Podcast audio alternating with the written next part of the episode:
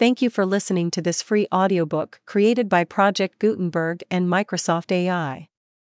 To learn more about the project or give feedback on the quality of a recording, please visit aka.ms/audiobook. American Lectures on the History of Religion series of 1914 to 1915. Mohammedanism. Lectures on its origin, its religious and political growth, and its present state. By C. Snouck Hurgronje, Professor of the Arabic language in the University of Leiden, Holland. 1916. Announcement The American Lectures on the History of Religions are delivered under the auspices of the American Committee for Lectures on the History of Religions. This committee was organized in 1892 for the purpose of instituting popular courses in the history of religions somewhat after the style of the Hibbert Lectures in England, to be delivered by the best scholars of Europe and this country, in various cities, such as Baltimore, Boston, Brooklyn, Chicago, New York, Philadelphia. The terms of association under which the committee exists are as follows 1. Dot. The object of this committee shall be to provide courses of lectures on the history of religions, to be delivered in various cities. 2. Dot. The committee shall be composed of delegates from the institutions agreeing to cooperate, with such additional members as may be chosen by these delegates. 3. Dot. These delegates, one from each institution, with the additional members selected, shall constitute themselves a council under the name of the American Committee for Lectures on the History of Religions. 4. Dot. The committee shall elect out of its number a chairman, a secretary, and a treasurer. 5. Dot all matters of local detail shall be left to the cooperating institutions under whose auspices the lectures are to be delivered. 6. Dot. A course of lectures on some religion, or phase of religion, from an historical point of view, or on a subject germane to the study of religions, shall be delivered annually, or at such intervals as may be found practicable, in the different cities represented by this committee.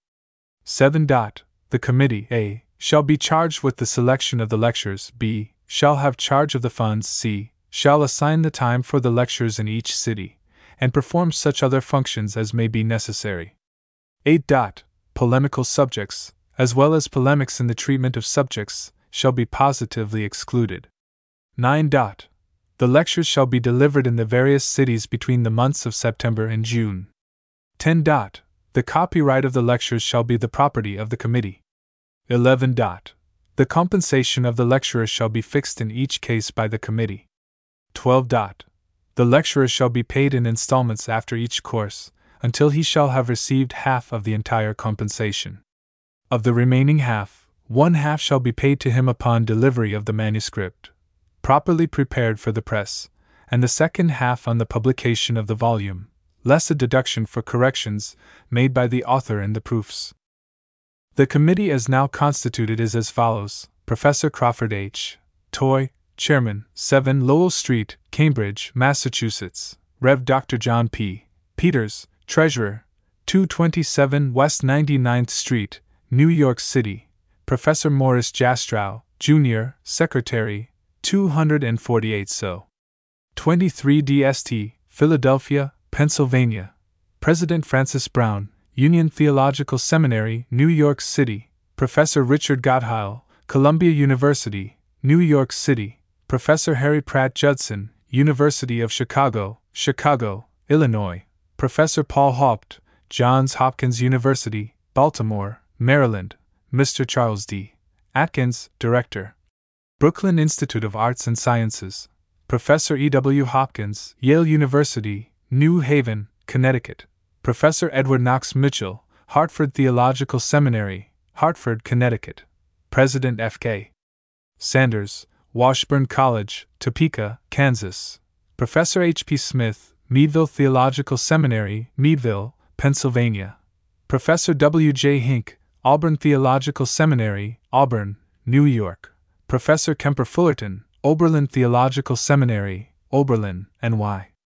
The lecturers in the course of American Lectures on the History of Religions and the titles of their volumes are as follows 1894 to 1895, Professor T. W. Rhys Davids, Ph.D., Buddhism.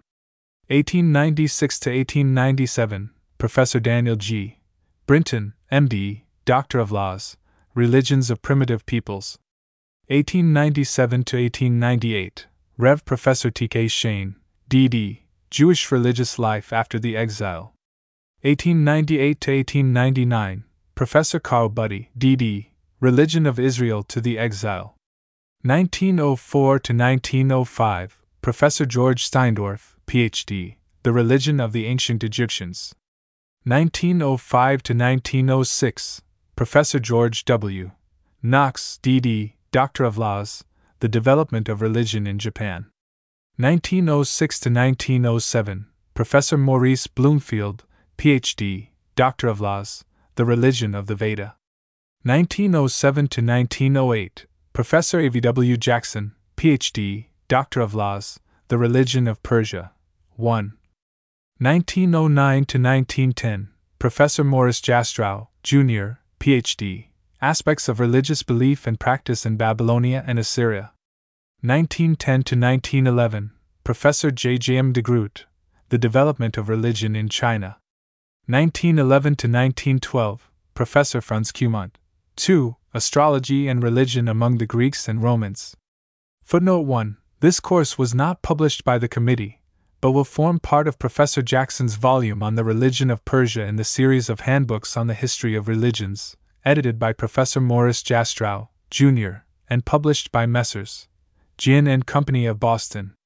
Professor Jastrow's volume is, therefore, the eighth in the series. Footnote 2 Owing to special circumstances, Professor Cumont's volume was published before that of Professor de Groot. It is, therefore, the ninth in the series and that of Professor de Groot the tenth. The lecturer for 1914 was Professor C. Snouck Hurgronje. Born in Oosterhout, Holland, in 1857, he studied theology and Oriental languages at the University of Leiden and continued his studies at the University of Strasbourg. In 1880, he published his first important work, Het Meckensch having resolved to devote himself entirely to the study of Mohammedanism in its widest aspects. After a few years' activity as lecturer on Mohammedan law at the Seminary for Netherlands India in Leiden, he spent eight months, 1884 5, in Mecca and Jeddah. In 1888, he became lecturer at the University of Leiden and in the same year was sent out as professor to Batavia in Netherlands India where he spent the years 1889 to 1906. Upon his return, he was appointed professor of Arabic at the University of Leiden. Among his principal published works may be mentioned Mecca, The Hague, 1888 9, De Betekenis van den Islam voor Zijne Belijders in Oostindie, Leiden, 1883, Mekkanische Sprichwörter, The Hague, 1886, De Geers, Leiden, 1903 4, England TR London, 1906, Het Gageland en Zijne Bezwiners, Batavia, 1903, and Nederland en de Islam, Leiden, 1915. The lectures to be found in the present volume were delivered before the following institutions Columbia University, Yale University, the University of Pennsylvania, Meadville Theological Seminary, the University of Chicago, the Lowell Institute, and the Johns Hopkins University. The committee owes a debt of deep gratitude to Mr. Charles R. Crane for having made possible the course of lectures for the year 1914. Richard Gottheil Crawford H. Toy. Committee on Publication. April 1916. Some points concerning the origin of Islam. The religious development of Islam. The political development of Islam. Islam and modern thought. I some points concerning the origin of Islam. There are more than 200 million people who call themselves after the name of Muhammad, would not relinquish that name at any price, and cannot imagine a greater blessing for the remainder of humanity than to be incorporated into their communion. Their ideal is no less than that the whole earth should join in the faith that there is no God but Allah and that Muhammad is Allah's last and most perfect messenger, who brought the latest and final revelation of Allah to humanity in Allah's own words. This alone is enough to claim our special interest for the Prophet, who in the 7th century stirred all Arabia into agitation, and whose followers soon after his death founded an empire extending from Morocco to China. Even those who, to my mind, not without gross exaggeration, would seek the explanation of the mighty stream of humanity poured out by the Arabian Peninsula since 630 over Western and Middle Asia, Northern Africa, and Southern Europe principally in geographic and economic causes, do not ignore the fact that it was Muhammad who opened the sluice gates. It would indeed be difficult to maintain that without his preaching the Arabs of the 7th century would have been induced by circumstances to swallow up the empire of the Sassanids and to rob the Byzantine Empire of some of its richest provinces. However great a weight one may give to political and economic factors, it was religion, Islam, which in a certain sense united the hitherto hopelessly divided Arabs, Islam which enabled them to found an enormous international community. It was Islam which bound the speedily converted nations together even after the shattering of its political power, and which still binds them today when only a miserable remnant of that power remains. The aggressive manner in which young Islam immediately put itself in opposition to the rest of the world had the natural consequence of awakening an interest which was far from being of a friendly nature. Moreover, men were still very far from such a striving towards universal peace as would have induced a patient study of the means of bringing the different peoples into close spiritual relationship, and therefore from an endeavor to understand the spiritual life of races different to their own.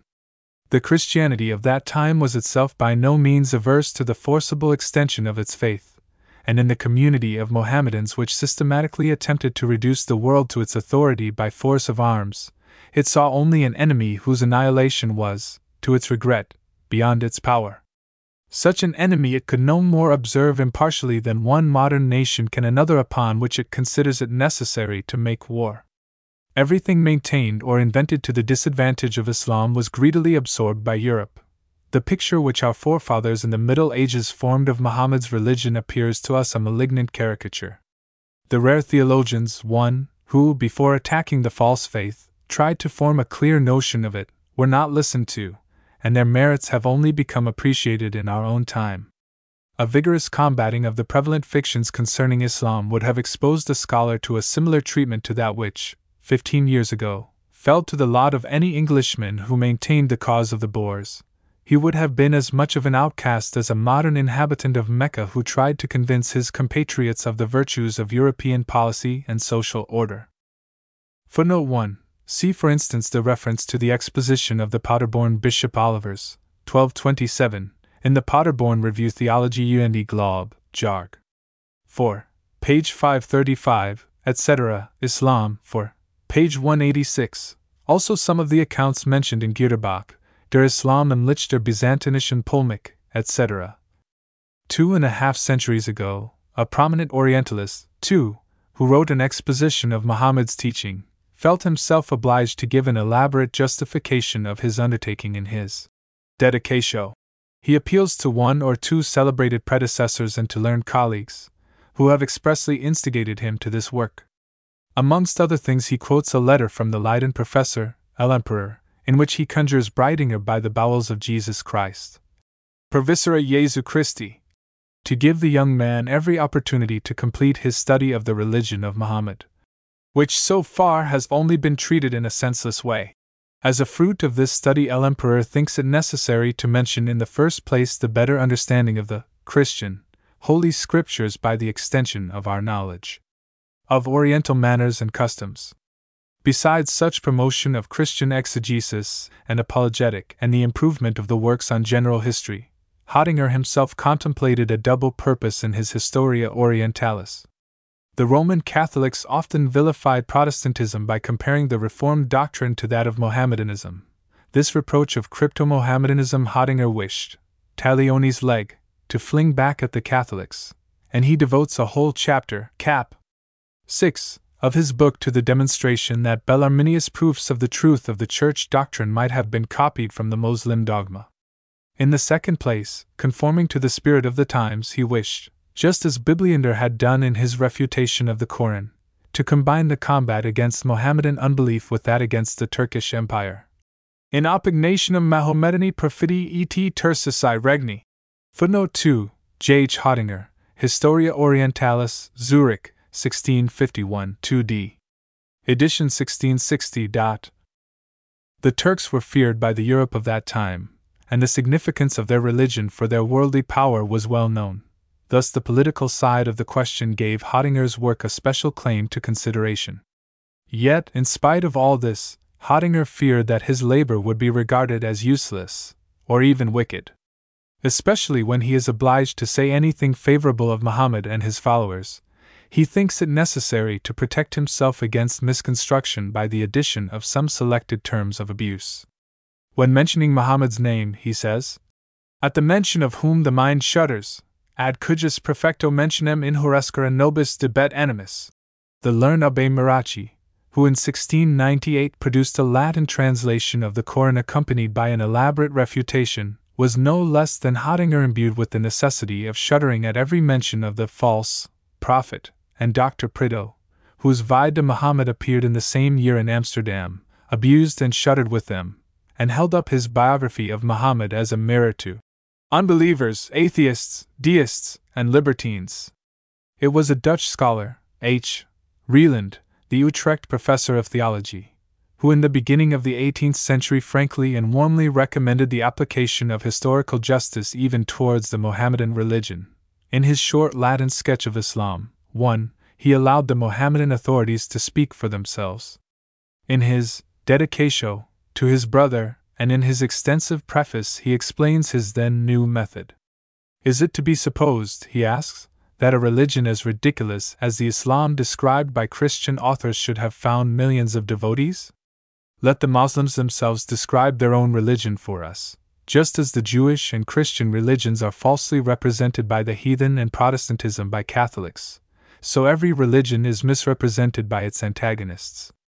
We are mortals, subject to error, Especially where religious matters are concerned, we often allow ourselves to be grossly misled by passion.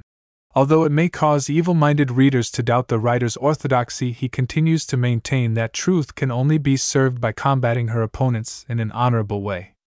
Footnote 1 H. Relandi de Religione Mohammedica Libri Duo, Utrecht, 1704, 2d edition 1717. Dot. No religion, says Reland, has been more calumniated than Islam. Although the Abbe Marracci himself could give no better explanation of the turning of many Jews and Christians to this religion than the fact that it contains many elements of natural truth, evidently borrowed from the Christian religion, which seem to be in accordance with the law and the light of nature, quae naturi legi ac lamini constantia videnter. More will be gained for Christianity by friendly intercourse with Mohammedans than by slander above all Christians who live in the East must not, as is too often the case, give cause to one Turk to say to another who suspects him of lying or deceit, Do you take me for a Christian? Putas me Christianum esse. In truth, the Mohammedans often put us to shame by their virtues, and a better knowledge of Islam can only help to make our irrational pride give place to gratitude to God for the undeserved mercy which He bestowed upon us in Christianity. Reland has no illusions that his scientific justice will find acceptance in a wide circle. As he becomes daily more and more convinced that the world wishes to be deceived and is governed by prejudice, quaquadity magis magisque experior mundum decipi. Vel et preconceptus opinionibus regi. It was not long before the scale was turned in the opposite direction, and Islam was made by some people the object of panegyrics, as devoid of scientific foundation as the former calumnies. In 1730 appeared in London the incomplete posthumous work of Count de Boulainvilliers, Vie de Muhammad, in which, amongst other things, he says of the Arabian prophet that all that he has said concerning the essential religious dogmas is true, but he has not said all that is true, and it is only therein that his religion differs from ours. De Boulainvilliers tells us with particular satisfaction that Muhammad, who respected the devotion of hermits and monks, proceeded with the utmost severity against the official clergy, condemning its members either to death or to the abjuration of their faith. This Vie de Muhammad was, as a matter of fact, an anti clerical romance, the material of which was supplied by a superficial knowledge of Islam drawn from secondary sources. That a work with such a tendency was sure to arouse interest at that time is shown by a letter from the publisher, Kadk, to Professor Gagnier at Oxford, in which he writes He, de Boulainvilliers, mixes up his history with many political reflections, which by their newness and boldness are sure to be well received. Il mêle son histoire de plusieurs réflexions politiques, et que par leur hardiesse n'y manqueront pas d'être très bien reçus. Jean Gagnier, however, considered these bold novelties very dangerous and endeavored to combat them in another Vie de Mahomet, which appeared from his hand in 1748 at Amsterdam. He strives after a just milieu between the too violent partisanship of Marracci and Prideaux and the ridiculous acclamations of de Boulainvilliers. Yet this does not prevent him in his preface from calling Muhammad the greatest villain of mankind and the most mortal enemy of God. Le plus scélérat de tous les hommes et le plus mortal ennemi de Dieu. His desire to make his contemporaries proof against the poison of de Boulainvillier's dangerous book gains the mastery over the pure love of truth for which Reland had so bravely striven. Although Sale in his preliminary discourse to his translation of the Koran endeavors to contribute to a fair estimation of Muhammad and his work, of which his motto borrowed from Augustine. There is no false doctrine that does not contain some truth. Nulla falsa doctrina est quae non aliquid veri permissiat. Is proof, still the prejudicial view remained for a considerable time the prevalent one. Muhammad was branded as impostor even in circles where Christian fanaticism was out of the question. Voltaire did not write his tragedy Muhammad ou le fanatisme as a historical study.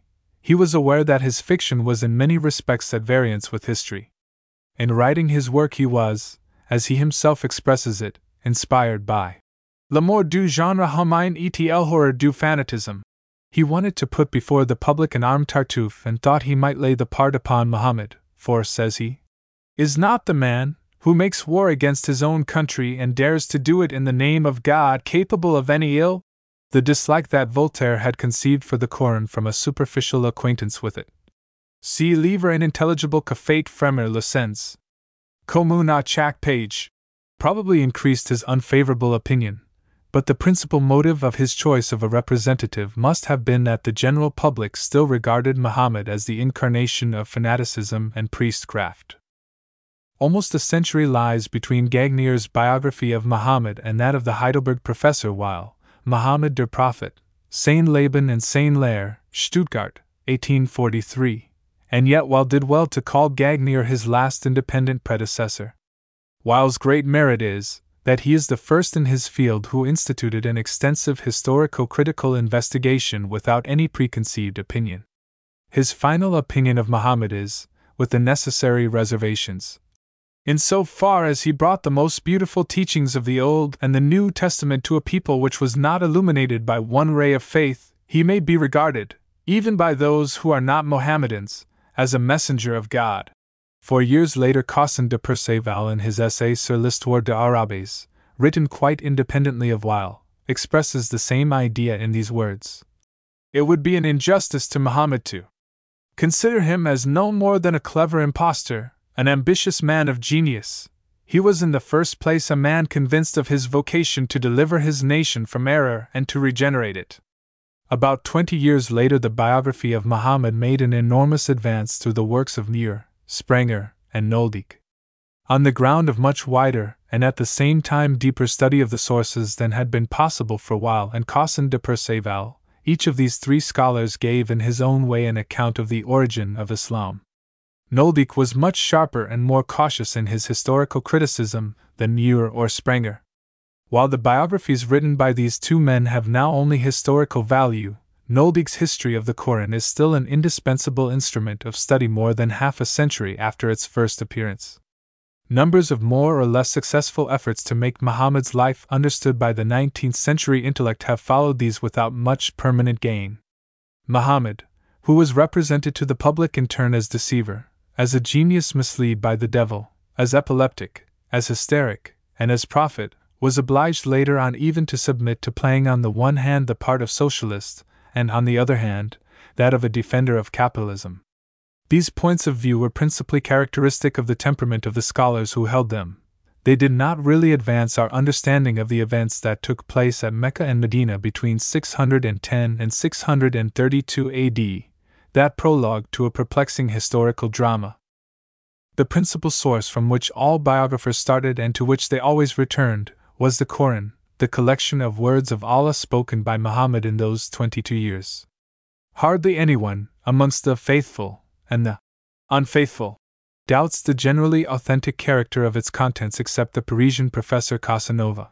1. He tried to prove a little while ago that Muhammad's revelations originally contained the announcement that the hour, the final catastrophe, the last judgment would come during his life. When his death had therefore falsified this prophecy, according to Casanova, the leaders of the young community found themselves obliged to submit the revelations preserved in writing or memory to a thorough revision, to add some which announced the mortality even of the last prophet, and finally to console the disappointed faithful with the hope of Muhammad's return before the end of the world. This doctrine of the return, mentioned neither in the Koran nor in the eschatological tradition of later times, according to Casanova, was afterwards changed again into the expectation of the Mahdi, the last of Muhammad's deputies. A guided of God, who shall be descended from Muhammad, bear his name, resemble him in appearance, and who shall fill the world once more before its end with justice, as it is now filled with injustice and tyranny. Footnote 1 Paul Casanova, Muhammad et la fin du monde, Paris, 1911. His hypotheses are founded upon Weil's doubts of the authenticity of a few verses of the Koran, 3. 138, 39, 31, etc., which doubts were sufficiently refuted half a century ago by Nöldeke in his Geschichte des Korans, first edition, page 197, etc. In our skeptical times, there is very little that is above criticism, and one day or other we may expect to hear that Muhammad never existed. The arguments for this can hardly be weaker than those of Casanova against the authenticity of the Koran. Here we may acknowledge the great power of what has been believed in all times, in all places, by all the members of the community. Quod semper, quod ubique, quod ab omnibus creditum est. For, after the death of Muhammad, there immediately arose a division which none of the leading personalities were able to escape, and the opponents spared each other no possible kind of insult, scorn, or calumny. The enemies of the first leaders of the community could have wished for no more powerful weapon for their attack than a well founded accusation of falsifying the Word of God. Yet this accusation was never brought against the first collectors of the scattered revelations, the only reproach that was made against them in connection with this labor being that verses in which the Holy Family, Ali and Fatima, were mentioned with honor, and which, therefore, would have served to support the claims of the Alids to the succession of Muhammad, were suppressed by them. This was maintained by the Shiites, who are unsurpassed in Islam as falsifiers of history, and the passages which, according to them, are omitted from the official Koran would involve precisely on account of their reference to the succession, the mortality of Muhammad. All sects and parties have the same text of the Koran. This may have its errors and defects, but intentional alterations or mutilations of real importance are not to blame for this. Now, this rich, authentic source, this collection of wild, poetic representations of the Day of Judgment, of striving against idolatry, of stories from sacred history, of exhortation to the practice of the cardinal virtues of the Old and New Testament, of precepts to reform the individual, domestic, and tribal life in the spirit of these virtues, of incantations and forms of prayer and a hundred things besides, is not always comprehensible to us. Even for the parts which we do understand, we are not able to make out the chronological arrangement which is necessary to gain an insight into Muhammad's personality and work. This is not only due to the form of the oracles, which purposely differs from the usual tone of mortals by its unctuousness and rhymed prose, but even more to the circumstance that all that the hearers can know is assumed to be known. So the Koran is full of references that are enigmatical to us. We therefore need additional explanation, and this can only be derived from tradition concerning the circumstances under which each revelation was delivered. And truly, the sacred tradition of Islam is not deficient in data of this sort in the canonical and half canonical collections of tradition concerning what the Prophet has said, done, and omitted to do, in biographical works, an answer is given to every question which may arise in the mind of the reader of the Koran, and there are many Koran commentaries, in which these answers are appended to the verses which they are supposed to elucidate. Sometimes the explanations appear to us, even at first sight, improbable and unacceptable, sometimes they contradict each other, a good many seem quite reasonable. The critical biographers of Muhammad have therefore begun their work of sifting by eliminating the improbable and by choosing between contradictory data by means of critical comparison. Here, the gradually increasing knowledge of the spirit of the different parties in Islam was an important aid, as of course each group represented the facts in the way which best served their own purposes.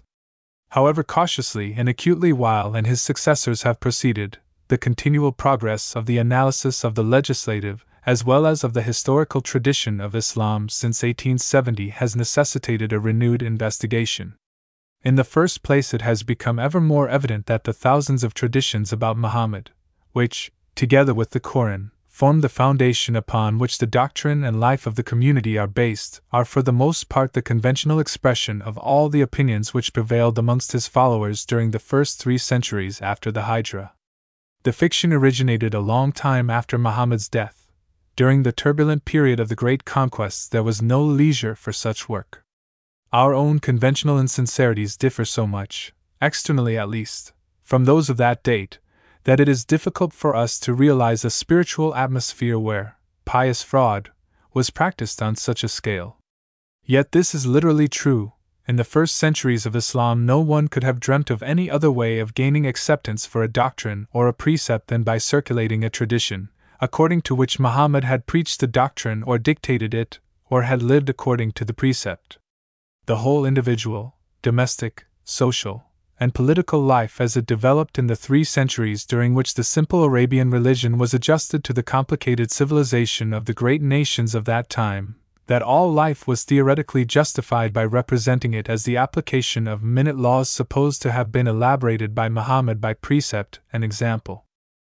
Thus, tradition gives invaluable material for the knowledge of the conflict of opinions in the first centuries, a strife the sharpness of which has been blunted in later times by a most resourceful harmonistic method. But, it is vain to endeavor to construct the life and teaching of Muhammad from such spurious accounts. They cannot even afford us a reliable illustration of his life in the form of table talk, as an English scholar rather naively tried to derive from them. In a collection of this sort, supported by good external evidence, there would be attributed to the Prophet of Mecca sayings from the Old and New Testament, wise saws from classical and Arabian antiquity, prescriptions of Roman law, and many other things, each text of which was as authentic as its fellows. Anyone who, warned by Goldziher and others, has realized how matters stand in this respect, will be careful not to take the legislative tradition as a direct instrument for the explanation of the Koran. When, after a most careful investigation of thousands of traditions which all appear equally old, we have selected the oldest, then we shall see that we have before us only witnesses of the first century of the Hijra. The connecting threads with the time of Muhammad must be supplied for a great part by imagination. The historical or biographical tradition, in the proper sense of the word, has only lately been submitted to a keener examination.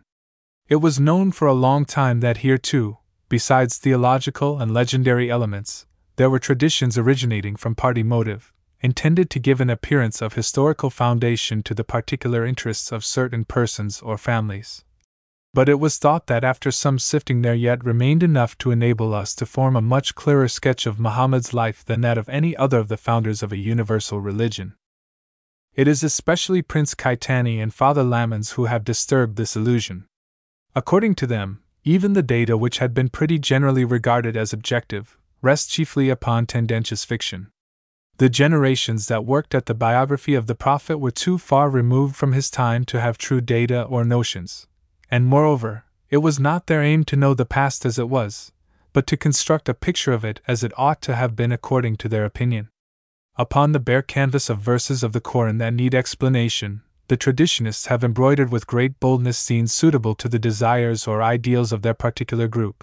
Or, to use a favorite metaphor of Lammens, they fill the empty spaces by a process of stereotyping which permits the critical observer to recognize the origin of each picture.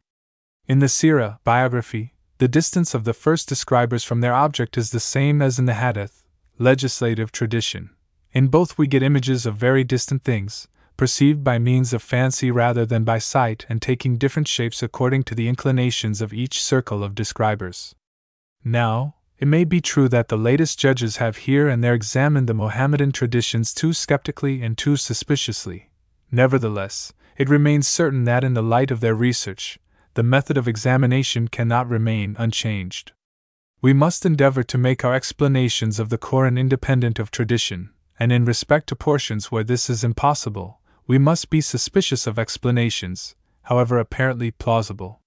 During the last few years, the accessible sources of information have considerably increased, the study of them has become much deeper and more methodical, and the result is that we can tell much less about the teaching and the life of Muhammad than could our predecessors half a century ago.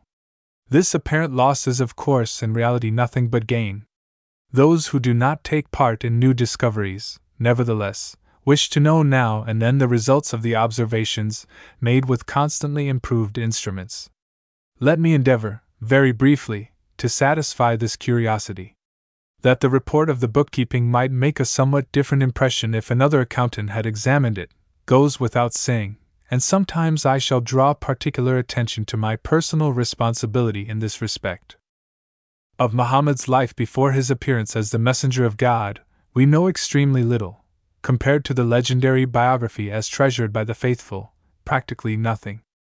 Not to mention his pre existence as a light, which was with God, and for the sake of which God created the world, the light, which is the principle of revelation, lived in all prophets from Adam onwards, and the final revelation of which in Muhammad was prophesied in the scriptures of the Jews and the Christians, not to mention the wonderful and mysterious signs which announced the birth of the seal of the prophets, and many other features which the later seeras, biographies, and maulids, pious histories of his birth, most in rhymed prose or in poetic meter, produce an imitation of the Gospels, even the elaborate discourses of the older biographies on occurrences, which in themselves might quite well come within the limits of sublunary possibility, do not belong to history.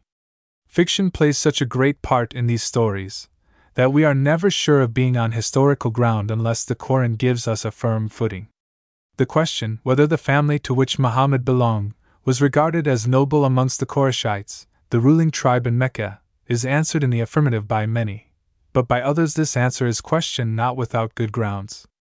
The matter is not of prime importance, as there is no doubt that Muhammad grew up as a poor orphan and belonged to the needy and the neglected.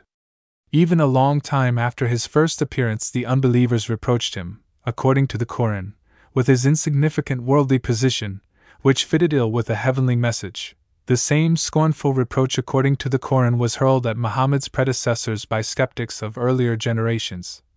And it is well known that the stories of older times in the Koran are principally reflections of what Muhammad himself experienced. The legends of Muhammad's relations to various members of his family are too closely connected with the pretensions of their descendants to have any value for biographic purposes. He married late an elderly woman, who, it is said, was able to lighten his material cares, she gave him the only daughter by whom he had descendants, descendants, who, from the Arabian point of view, do not count as such, as according to their genealogical theories the line of descent cannot pass through a woman. They have made an exception for the Prophet, as male offspring, the only blessing of marriage appreciated by Arabs, was withheld from him. In the materialistic commercial town of Mecca, where lust of gain and usury reigned supreme, where women, wine, and gambling filled up the leisure time, where might was right, and widows, orphans, and the feeble were treated as superfluous ballast, an unfortunate being like Muhammad, if his constitution were sensitive, must have experienced most painful emotions. In the intellectual advantages that the place offered, he could find no solace. The highly developed Arabian art of words, poetry with its fictitious emirates, its polished descriptions of portions of Arabian nature, its vino vain praise and satire, might serve as dessert to a well filled dish. They were unable to compensate for the lack of material prosperity. Muhammad felt his misery as a pain too great to be endured. In some way or other, he must be delivered from it. He desired to be more than the greatest in his surroundings, and he knew that in that which they counted for happiness, he could never even equal them. Rather than envy them regretfully, he preferred to despise their values of life but on that very account he had to oppose these values with better ones. It was not unknown in Mecca that elsewhere communities existed acquainted with such high ideals of life, spiritual goods accessible to the poor, even to them in particular. Apart from commerce, which brought the inhabitants of Mecca into contact with Abyssinians, Syrians, and others there were far to the south and less far to the north and northeast of Mecca, Arabian tribes who had embraced the Jewish or the Christian religion. Perhaps this circumstance had helped to make the inhabitants of Mecca familiar with the idea of a creator, Allah, but this had little significance in their lives. As in the Maker of the universe, they did not see their lawgiver and judge, but held themselves dependent for their good and evil fortune upon all manner of beings, which they rendered favorable or harmless by animistic practices. Thoroughly conservative, they did not take great interest in the conceptions of the people of the Scripture, as they called the Jews, Christians, and perhaps some other sects arisen from these communities. But Muhammad's deeply felt misery awakened his interest in them. Whether this had been the case with a few others before him in the milieu of Mecca, we need not consider, as it does not help to explain his actions. If wide circles had been anxious to know more about the contents of the Scripture, Muhammad would not have felt in the dark in the way that he did. We shall probably never know, by intercourse with whom it really was that Muhammad at last gained some knowledge of the contents of the sacred books of Judaism and Christianity, probably through various people, and over a considerable length of time. It was not lettered men who satisfied his awakened curiosity, otherwise, the quite confused ideas, especially in the beginning of the revelation, concerning the mutual relations between Jews and Christians could not be explained. Confusions between Miriam, the sister of Moses, and Mary, the mother of Jesus, between Saul and Gideon, mistakes about the relationship of Abraham to Isaac, Ishmael, and Jacob, might be put down to misconceptions of Muhammad himself, who could not all at once master the strange material. But his representation of Judaism and Christianity and a number of other forms of revelation as almost identical in their contents, differing only in the place where, the time wherein, and the messenger of God by whom they came to man. This idea, which runs like a crimson thread through all the revelations of the first twelve years of Muhammad's prophecy, could not have existed if he had had an intimate acquaintance with Jewish or Christian men of letters. Moreover, the many post biblical features and stories which the Koran contains concerning the past of mankind indicate a vulgar origin, and especially as regards the Christian legends, communications from people who lived outside the communion of the great Christian churches.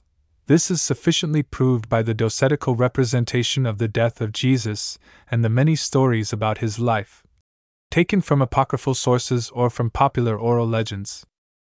Muhammad's unlearned imagination worked all such material together into a religious history of mankind, in which Adam's descendants had become divided into innumerable groups of peoples differing in speech and place of abode, whose aim in life at one period or another came to resemble wonderfully that of the inhabitants of West and Central Arabia in the 7th century AD. Hereby they strayed from the true path. In strife with the commands given by Allah. The whole of history, therefore, was for him a long series of repetitions of the antithesis between the foolishness of men, as this was now embodied in the social state of Mecca, and the wisdom of God, as known to the people of the Scripture. To bring the erring ones back to the true path, it was Allah's plan to send them messengers from out of their midst, who delivered His ritual and His moral directions to them in His own words, who demanded the acknowledgement of Allah's omnipotence, and, if they refused to follow the true guidance, threatened them with Allah's temporary or, even more, with His eternal punishment. The antithesis is always the same, from Adam to Jesus, and the enumeration of the scenes is therefore rather monotonous. The only variety is in the detail, borrowed from biblical and apocryphal legends. In all the thousands of years, the messengers of Allah played the same part as Muhammad finally saw himself called upon to play towards his people. Muhammad's account of the past contains more elements of Jewish than of Christian origin, and he ignores the principal dogmas of the Christian Church.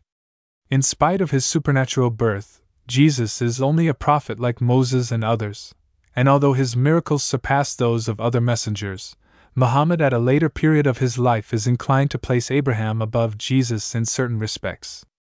Yet the influence of Christianity upon Muhammad's vocation was very great. Without the Christian idea of the final scene of human history, of the resurrection of the dead and the last judgment, Muhammad's mission would have no meaning. It is true, monotheism, in the Jewish sense, and after the contrast had become clear to Muhammad, accompanied by an express rejection of the Son of God and of the Trinity, has become one of the principal dogmas of Islam.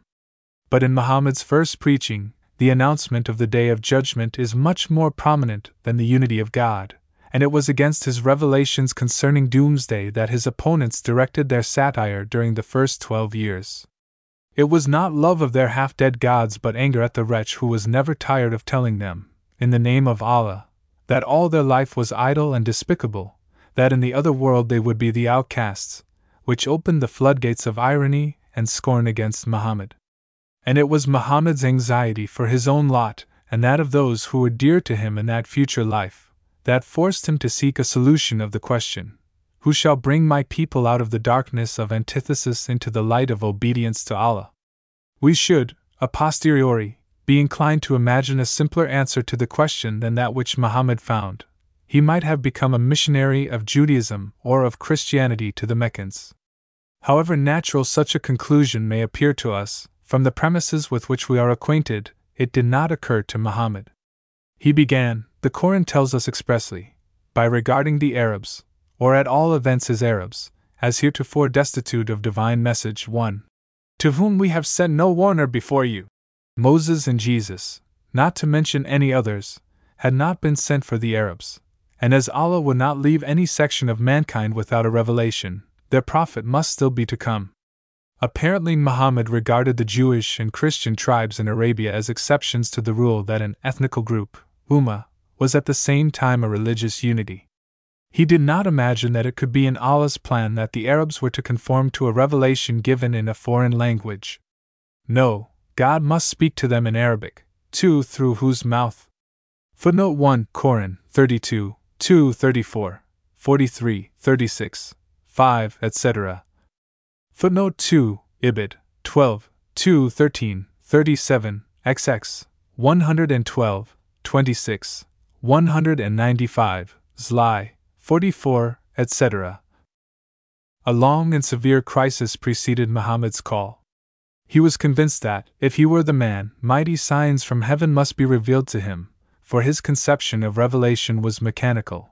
Allah Himself, or at least angels, must speak to him. The time of waiting, the process of objectifying the subjective, lived through by the help of an overstrained imagination, all this laid great demands upon the psychical and physical constitution of Muhammad. At length he saw and heard that which he thought he ought to hear and see. In feverish dreams he found the form for the revelation, and he did not in the least realize that the contents of his inspiration from heaven were nothing but the result of what he had himself absorbed. He realized it so little, that the identity of what was revealed to him with what he held to be the contents of the scriptures of Jews and Christians was a miracle to him, the only miracle upon which he relied for the support of his mission. In the course of the 23 years of Muhammad's work as God's messenger, the overexcited state, or inspiration, or whatever we may call the peculiar spiritual condition in which his revelation was born, gradually gave place to quiet reflection. Especially after the Hijra, when the Prophet had to provide the state established by him at Medina with inspired regulations, the words of God became in almost every respect different from what they had been at first. Only the form was retained.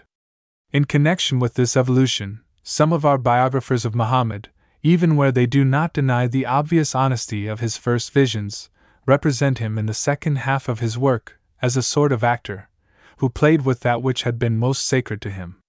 This accusation is, in my opinion, unjust. Muhammad, who twelve years long in spite of derision and contempt, continued to inveigh in the name of Allah against the frivolous conservatism of the heathens in Mecca, to preach Allah's omnipotence to them, to hold up to them Allah's commands and His promises and threats regarding the future life.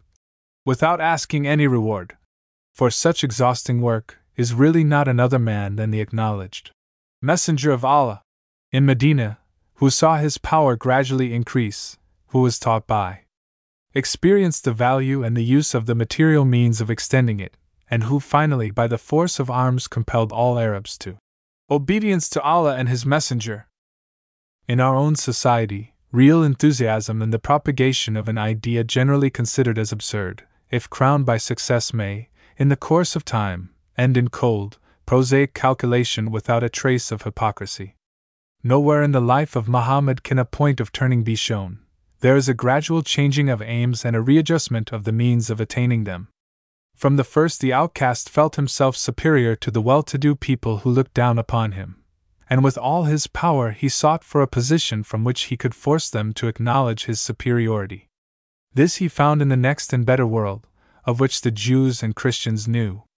After a crisis, which some consider as psychopathologic, he knew himself to be sent by Allah to call the materialistic community, which he hated and despised, to the alternative, either in following him to find eternal blessedness, or in denying him to be doomed to eternal fire.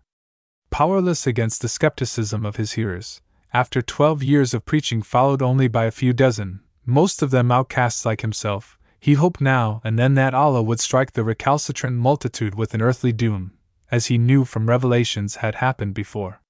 This hope was also unfulfilled. As other messengers of God had done in similar circumstances, he sought for a more fruitful field than that of his birthplace. He set out on the Hijra, i.e., emigration to Medina.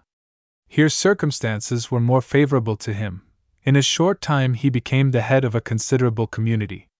Allah, who had given him power, soon allowed him to use it for the protection of the interests of the faithful against the unbelievers. Once become militant, Muhammad turned from the purely defensive to the aggressive attitude, with such success that a great part of the Arab tribes were compelled to accept Islam. Obedience to Allah and His Messenger, the rule formerly insisted upon. No compulsion in religion was sacrificed, since experience taught him that the truth was more easily forced upon men by violence than by threats which would be fulfilled only after the resurrection. Naturally, the religious value of the conversions sank in proportion as their number increased. The prophet of world renouncement in Mecca wished to win souls for his faith. The prophet prince in Medina needed subjects and fighters for his army. Yet he was still the same Muhammad. Parallel with his altered position towards the heathen Arabs went a readjustment of his point of view towards the followers of Scripture. Muhammad never pretended to preach a new religion. He demanded in the name of Allah the same Islam, submission, that Moses, Jesus, and former prophets had demanded of their nations. In his earlier revelations, he always points out the identity of his Korans with the contents of the sacred books of Jews and Christians, in the sure conviction that these will confirm his assertion if asked.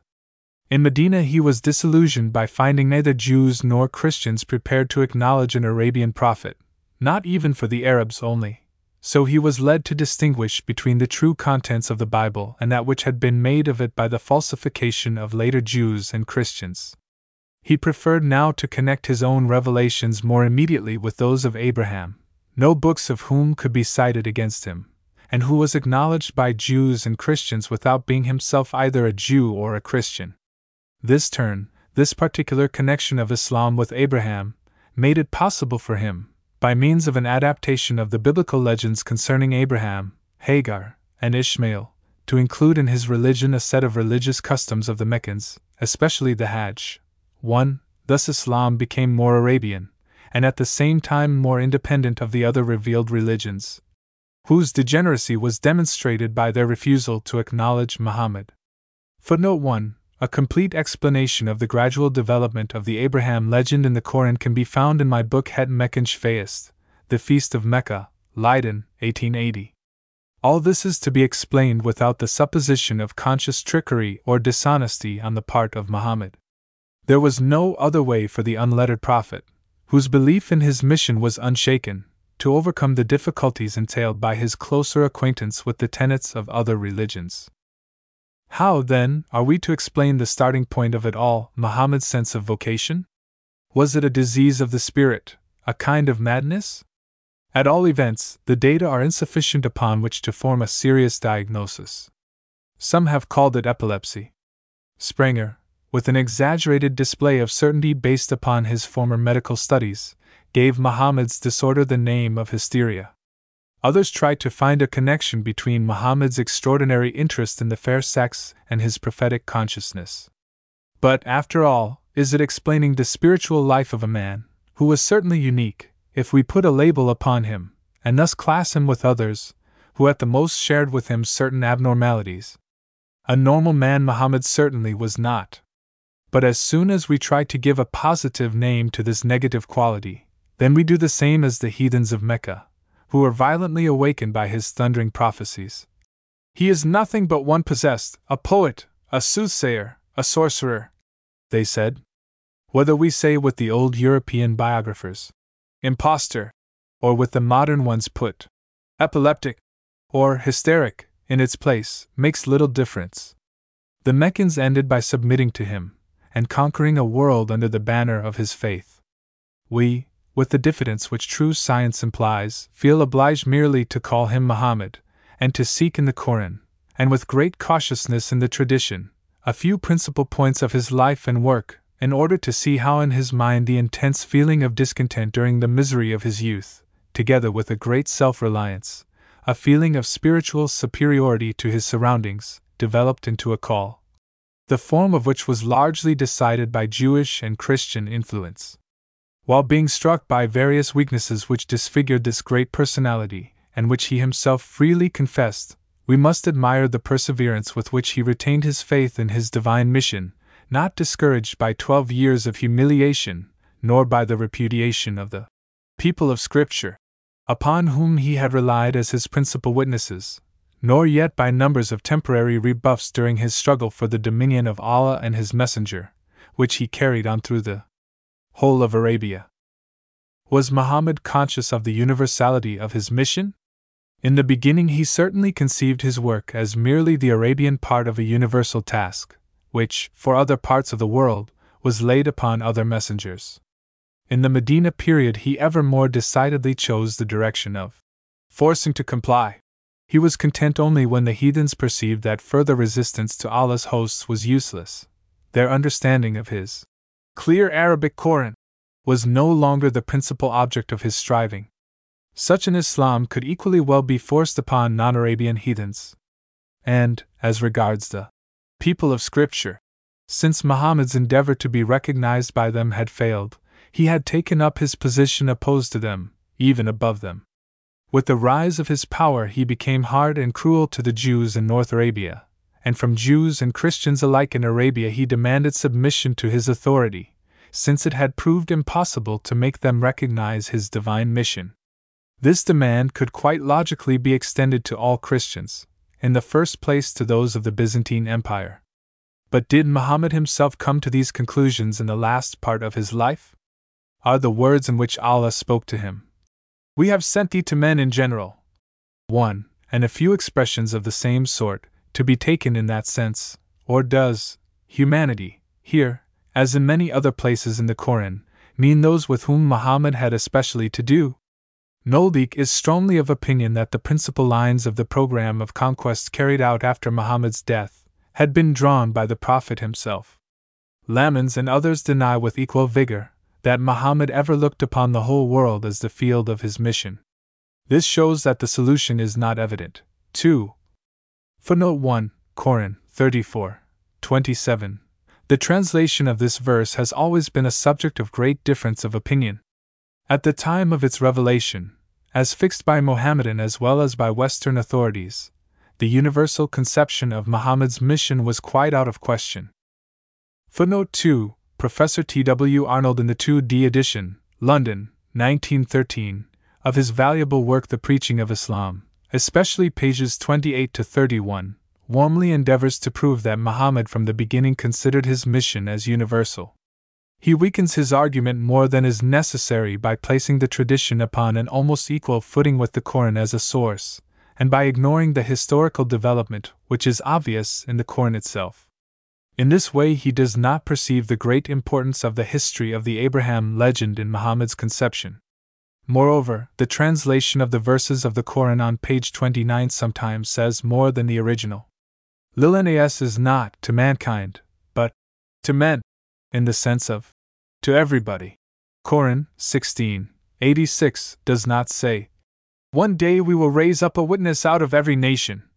But, on the day, i.e., the day of resurrection, when we will raise up, etc., which would seem to refer to the theme so constantly repeated in the Koran that each nation will be confronted on the day of judgment with the prophet sent to it.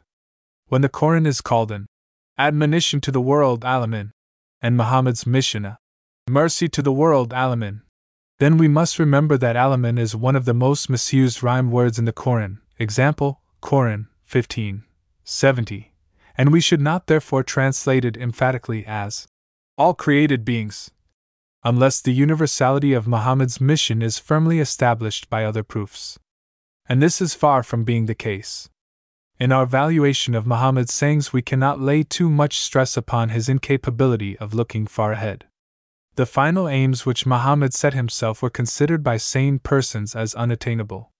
His firm belief in the realization of the vague picture of the future which he had conceived, nay, which Allah held before him, drove him to the uttermost exertion of his mental power in order to surmount the innumerable unexpected obstacles which he encountered. Hence the variability of the practical directions contained in the Koran. They are constantly altered according to circumstances. Allah's words during the last part of Muhammad's life. This day have I perfected your religion for you, and have I filled up the measure of my favors towards you, and chosen Islam for you as your religion. Have in no way the meaning of the exclamation, It is finished, of the dying Christ. They are only a cry of jubilation over the degradation of the heathen Arabs by the triumph of Allah's weapons. At Muhammad's death, everything was still unstable, and the vital questions for Islam were subjects of contention between the leaders even before the Prophet had been buried. The expedient of new revelations completing, altering, or abrogating former ones had played an important part in the legislative work of Muhammad. Now, he had never considered that by his death the spring would be stopped, although completion was wanted in every respect. For, without doubt, Muhammad felt his weakness in systematizing and his absence of clearness of vision into the future, and therefore he postponed the promulgation of divine decrees as long as possible, and he solved only such questions of law as frequently recurred, when further hesitation would have been dangerous to his authority and to the peace of the community. At Muhammad's death, all Arabs were not yet subdued to his authority. The expeditions which he had undertaken or arranged beyond the northern boundaries of Arabia were directed against Arabs, although they were likely to rouse conflict with the Byzantine and Persian empires. It would have been contrary to Muhammad's usual methods if this had led him to form a general definition of his attitude towards the world outside Arabia. As little as Muhammad, when he invoked the Meccans in wild poetic inspirations to array themselves behind him to seek the blessedness of future life, had dreamt of the possibility that twenty years later the whole of Arabia would acknowledge his authority in this world, as little, nay, much less. Could he at the close of his life have had the faintest premonition of the fabulous development which his state would reach half a century later? The subjugation of the mighty Persia and of some of the richest provinces of the Byzantine Empire, only to mention these, was never a part of his program, although legend has it that he sent out written challenges to the six princes of the world best known to him. Yet we may say that Muhammad's successors in the guidance of his community, by continuing their expansion towards the north, after the suppression of the apostasy that followed his death, remained in Muhammad's line of action. There is even more evident continuity in the development of the empire of the Umayyads out of the state of Muhammad, than in the series of events by which we see the dreaded Prince Prophet of Medina grew out of the possessed one of Mecca. But if Muhammad had been able to foresee how the unity of Arabia, which he nearly accomplished, was to bring into being a formidable international empire, we should expect some indubitable traces of this in the Koran, not a few verses of dubious interpretation, but some certain sign that the revelation, which had repeatedly, and with the greatest emphasis, called itself a plain Arabic Koran, intended for those to whom no warner had yet been sent, should in future be valid for the Ajam, the barbarians, as well as for the Arabs. Even if we ascribe to Muhammad something of the universal program, which the later tradition makes him to have drawn up, he certainly could not foresee the success of it. For this, in the first place, the economic and political factors to which some scholars of our day would attribute the entire explanation of the Islam movement must be taken into consideration. Muhammad did to some extent prepare the universality of his religion and make it possible. But that Islam, which came into the world as the Arabian form of the one, true religion, has actually become a universal religion, is due to circumstances which had little to do with its origin. 1. This extension of the domain to be subdued to its spiritual rule entailed upon Islam about three centuries of development and accommodation, of a different sort, to be sure, but not less drastic in character than that of the Christian Church. Footnote 1 Sir William Muir was not wrong when he said, From first to last the summons was to Arabs and to none other. The seed of a universal creed had indeed been sown, but that it ever germinated was due to circumstances rather than design to the religious development of Islam. We can hardly imagine a poorer, more miserable population than that of the South Arabian country Hadramaut. All moral and social progress is there impeded by the continuance of the worst elements of Jahiliyyah, Arabian paganism, side by side with those of Islam. A secular nobility is formed by groups of people, who grudge each other their very lives and fight each other according to the rules of retaliation unmitigated by any more humane feelings. The religious nobility is represented by descendants of the Prophet, arduous patrons of a most narrow minded orthodoxy and of most bigoted fanaticism.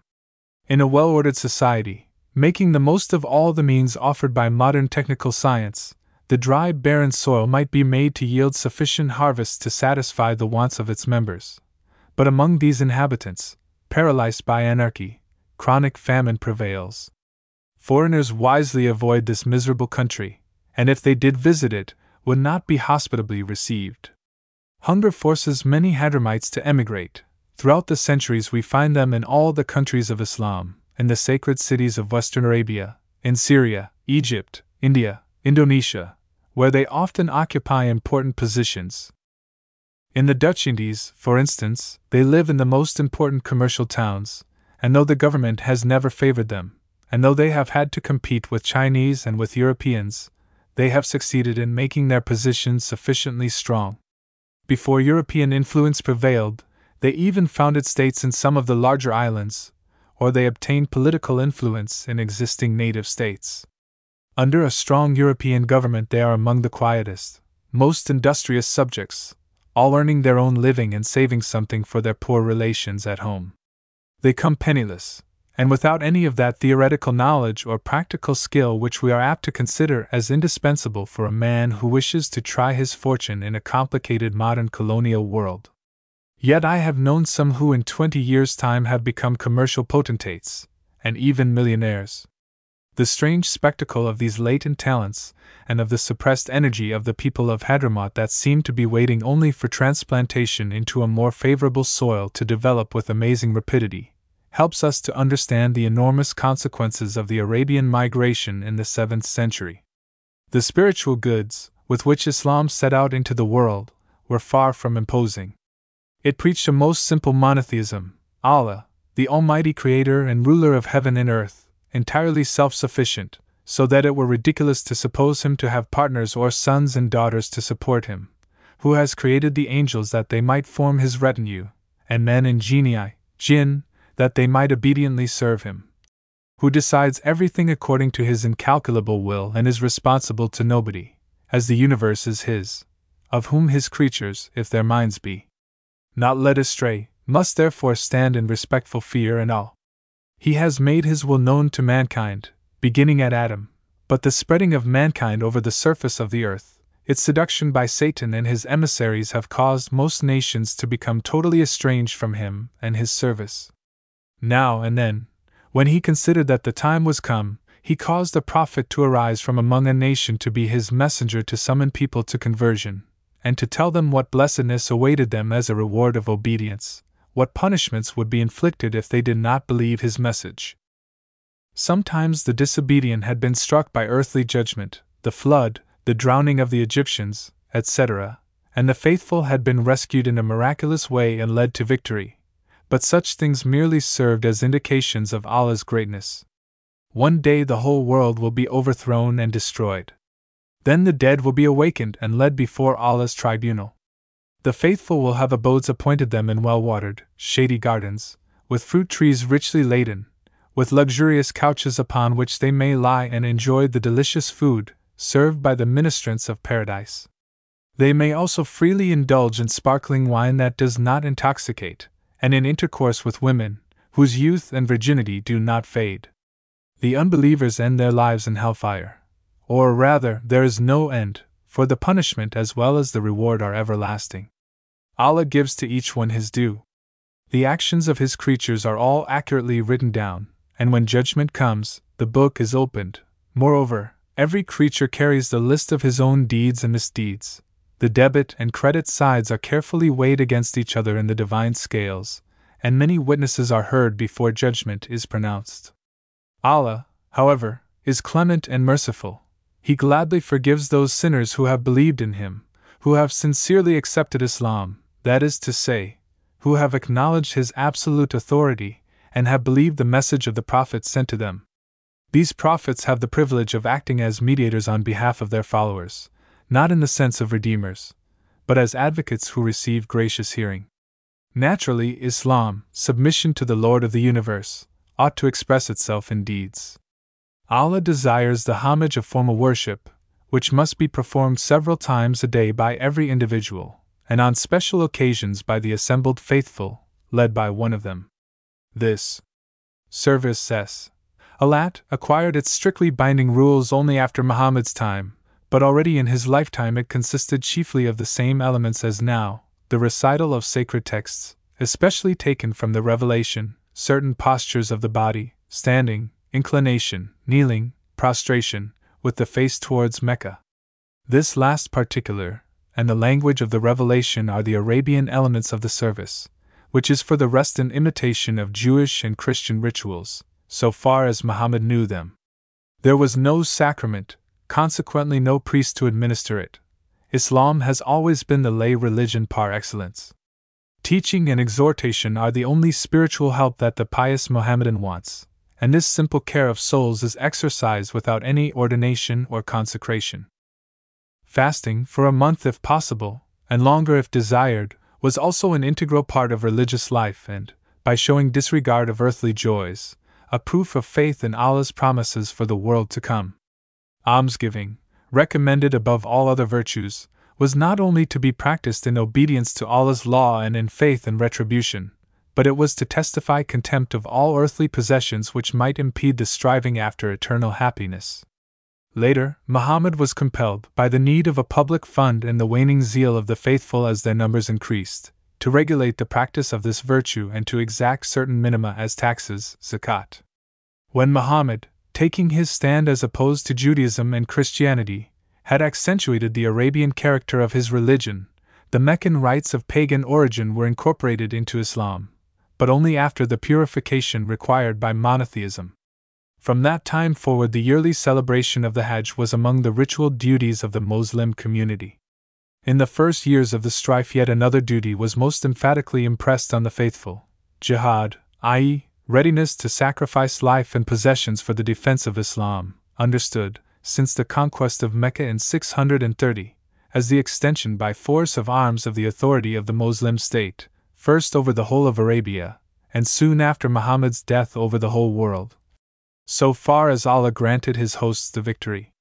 For the rest, the legislative revelations regulated only such points as had become subjects of argument or contest in Muhammad's lifetime, or such as were particularly suggested by that antithesis of paganism and revelation which had determined Muhammad's prophetical career. Gambling and wine were forbidden, the latter after some hesitation between the inculcation of temperance and that of abstinence. Usury, taken in the sense of requiring any interest at all upon loans, was also forbidden. All tribal feuds with their consequences had henceforward to be considered as non existent, and retaliation, provided that the offended party would not agree to accept compensation, was put under the control of the head of the community. Polygamy and intercourse of master and female slave were restricted. The obligations arising from blood relationship or ownership were regulated. These points suffice to remind us of the nature of the Quranic regulations. Reference to certain subjects in this revealed law, while others were ignored, did not depend on their respective importance to the life of the community, but rather on what happened to have been suggested by the events in Muhammad's lifetime. For Muhammad knew too well how little qualified he was for legislative work to undertake it unless absolutely necessary. This rough sketch of what Islam meant when it set out to conquer the world is not very likely to create the impression that its incredibly rapid extension was due to its superiority over the forms of civilization which it supplanted. Lammens's assertion that Islam was the Jewish religion simplified according to Arabic wants and amplified by some Christian and Arabic traditions contains a great deal of truth, if only we recognize the central importance for Muhammad's vocation and preaching of the Christian doctrine of resurrection and judgment. This explains the large number of weak points that the Book of Muhammad's Revelations, written down by his first followers, offered to Jewish and Christian polemics. It was easy for the theologians of those religions to point out numberless mistakes in the work of the illiterate Arabian prophet, especially where he maintained that he was repeating and confirming the contents of their Bible. The Quranic revelations about Allah's intercourse with men, taken from apocryphal sources, from profane legends like that of Alexander the Great, sometimes even created by Muhammad's own fancy, such as the story of the Prophet Salih, said to have lived in the north of Arabia, and that of the Prophet Hud, supposed to have lived in the south. All this could not but give them the impression of a clumsy caricature of true tradition. The principal doctrines of synagogue and church had apparently been misunderstood, or they were simply denied as corruptions.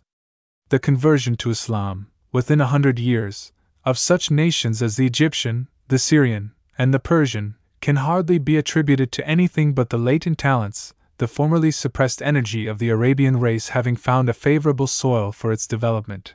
Talents and energy, however, not of a missionary kind. If Islam is said to have been from its beginning down to the present day a missionary religion, one then mission, is to be taken here in a quite peculiar sense, and special attention must be given to the preparation of the missionary field by the Moslem armies, related by history and considered as most important by the Mohammedans themselves. Footnote 1. With extraordinary talent, this thesis has been defended by Professor T. W. Arnold in the above quoted work, The Preaching of Islam, which fully deserves the attention also of those who do not agree with the writer's argument. Among the many objections that may be raised against Professor Arnold's conclusion, we point to the undeniable fact that the Moslem scholars of all ages hardly speak of mission at all and always treat the extension of the true faith by holy war as one of the principal duties of the Moslem community. Certainly, the nations conquered by the Arabs under the first caliphs were not obliged to choose between living as Moslems or dying as unbelievers. The conquerors treated them as Muhammad had treated Jews and Christians in Arabia towards the end of his life, and only exacted from them submission to Moslem authority. They were allowed to adhere to their religion, provided they helped with their taxes to fill the Moslem exchequer. This rule was even extended to such religions as that of the Parsis, although they could not be considered as belonging to the people of Scripture, expressly recognized in the Koran. But the social condition of these subjects was gradually made so oppressive by the Mohammedan masters that rapid conversions in masses were a natural consequence, the more natural because among the conquered nations intellectual culture was restricted to a small circle, so that after the conquest their spiritual leaders lacked freedom of movement. Besides, practically very little was required from the new converts, so that it was very tempting to take the step that led to full citizenship. No, those who in a short time subjected millions of non Arabs to the state founded by Muhammad, and thus prepared their conversion, were no apostles. They were generals whose strategic talents would have remained hidden but for Muhammad, political geniuses, especially from Mecca and Taif, who, before Islam, would have excelled only in the organization of commercial operations or in establishing harmony between hostile families. Now they proved capable of uniting the Arabs commanded by Allah, a unity still many a time endangered during the first century by the old party spirit, and of devising a division of labor between the rulers and the conquered which made it possible for them to control the function of complicated machines of state without any technical knowledge. Moreover, several circumstances favored their work. Both the large realms which extended north of Arabia were in a state of political decline. The Christians inhabiting the provinces that were to be conquered first belonged, for the larger part, to heretical sects and were treated by the Orthodox Byzantines in such a way that other masters, if tolerant, might be welcome. The Arabian armies consisted of hardened Bedouins with few wants, whose longing for the treasures of the civilized world made them more ready to endure the pressure of a discipline hitherto unknown to them. The use that the leaders made of the occasion commands our admiration, although their plan was formed in the course and under the influence of generally unforeseen events. Circumstances had changed Muhammad the Prophet into Muhammad the Conqueror, and the leaders, who continued the Conqueror's work, though not driven by fanaticism or religious zeal, still prepared the conversion of millions of men to Islam. It was only natural that the new masters adopted, with certain modifications, the administrative and fiscal systems of the conquered countries. For similar reasons, Islam had to complete its spiritual store from the well ordered wealth of that of its new adherents. Recent research shows most clearly that Islam, in after times so sharply opposed to other religions and so strongly armed against foreign influence, in the first century borrowed freely and simply from the people of Scripture, whatever was not evidently in contradiction to the Koran. This was to be expected, had not Muhammad from the very beginning referred to the people of the book as those who know, when painful experience induced him afterwards to accuse them of corruption of their scriptures. This attitude necessitated a certain criticism but not rejection of their tradition. The ritual, only provisionally regulated and continually liable to change according to prophetic inspiration in Muhammad's lifetime, required unalterable rules after his death. Recent studies, 1, have shown in an astounding way that the Jewish ritual, together with the religious rites of the Christians, strongly influenced the definite shape given to that of Islam, while indirect influence of the Parsi religion is at least probable. Footnote 1. The studies of Professors C. H. Becker, E. Mittwoch, and A. J. Wensinck, especially taken in connection with older ones of Ignaz Goldziher, have thrown much light upon this subject. So much for the rites of public worship and the ritual purity they require. The method of fasting seems to follow the Jewish model, whereas the period of obligatory fasting depends on the Christian usage. Muhammad's fragmentary and unsystematic accounts of sacred history were freely drawn from Jewish and Christian sources and covered the whole period from the creation of the world until the first centuries of the Christian era. Of course, features shocking to the Muslim mind were dropped, and the whole adapted to the monotonous conception of the Koran. With ever greater boldness, the story of Muhammad's own life was exalted to the sphere of the supernatural. Here the Gospel served as example. Though Muhammad had repeatedly declared himself to be an ordinary man chosen by Allah as the organ of his revelation, and whose only miracle was the Koran, posterity ascribed to him a whole series of wonders, evidently invented in emulation of the wonders of Christ. The reason for this seems to have been the idea that none of the older prophets, not even Jesus, of whom the Koran tells the greatest wonders, could have worked a miracle without Muhammad, the seal of the prophets, having rivaled or surpassed him in this respect. Only Jesus was the Messiah, but this title did not exceed in value different titles of other prophets, and Muhammad's special epithets were of a higher order. A relative sinlessness Muhammad shared with Jesus. The acceptance of this doctrine, contradictory to the original spirit of the Koran, had moreover a dogmatic motive, it was considered indispensable to raise the text of the Koran above all suspicion of corruption, which suspicion would not be excluded if the organ of the revelation were fallible. This period of naively adopting institutions, doctrines, and traditions was soon followed by an awakening to the consciousness that Islam could not well absorb any more of such foreign elements without endangering its independent character. Then a sorting began, and the assimilation of the vast amount of borrowed matter, that had already become an integral part of Islam, was completed by submitting the whole to a peculiar treatment. It was carefully divested of all marks of origin and labeled Hadith 1, so that henceforth it was regarded as emanations from the wisdom of the Arabian prophet, for which his followers owed no thanks to foreigners. Footnote 1 Hadith, the Arabic word for record, story, has assumed the technical meaning of tradition concerning the words and deeds of Muhammad. It is used as well in the sense of a single record of this sort as in that of the whole body of sacred traditions. At first, it was only at Medina that some pious people occupied themselves with registering, putting in order, and systematizing the spiritual property of Islam. Afterwards, similar circles were formed in other centers, such as Mecca, Kufa, Basra, Misr, Cairo, and elsewhere. At the outset, the collection of divine sayings, the Koran, was the only guide, the only source of decisive decrees, the only touchstone of what was true or false, allowed or forbidden. Reluctantly, but decidedly at last, it was conceded that the foundations laid by Muhammad for the life of his community were by no means all to be found in the Holy Book, rather, that Muhammad's revelations without his explanation and practice would have remained an enigma.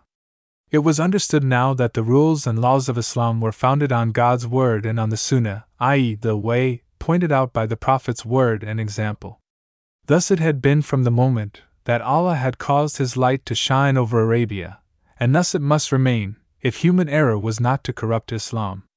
At the moment when this conservative instinct began to assert itself among the spiritual leaders, so much foreign matter had already been incorporated into Islam that the theory of the sufficiency of Quran and Sunnah could not have been maintained without the labeling operation which we have alluded to. So it was assumed that as surely as Muhammad must have surpassed his predecessors in perfection and in wonders, so surely must all the principles and precepts necessary for his community have been formulated by him. Thus, by a gigantic web of fiction, he became after his death the organ of opinions, ideas, and interests, whose lawfulness was recognized by every influential section of the faithful. All that could not be identified as part of the Prophet's Sunnah received no recognition. On the other hand, all that was accepted had, somehow, to be incorporated into the Sunnah. It became a fundamental dogma of Islam that the Sunnah was the indispensable completion of the Koran, and that both together formed the source of Mohammedan law and doctrine, so much so that every party assumed the name of people of the Sunnah to express its pretension to orthodoxy. The contents of the Sunnah, however, was the subject of a great deal of controversy, so that it came to be considered necessary to make the Prophet pronounce his authoritative judgment on this difference of opinion. He was said to have called it a proof of God's special mercy, that within reasonable limits difference of opinion was allowed in his community. Of that privilege Mohammedans have always amply availed themselves. When the difference touched on political questions, especially on the succession of the Prophet in the government of the community, schism was the inevitable consequence. Thus arose the party strifes of the first century, which led to the establishment of the sects of the Shiites and the Kharijites, separate communities, severed from the great whole, that led their own lives, and therefore followed paths different from those of the majority in matters of doctrine and law as well as in politics.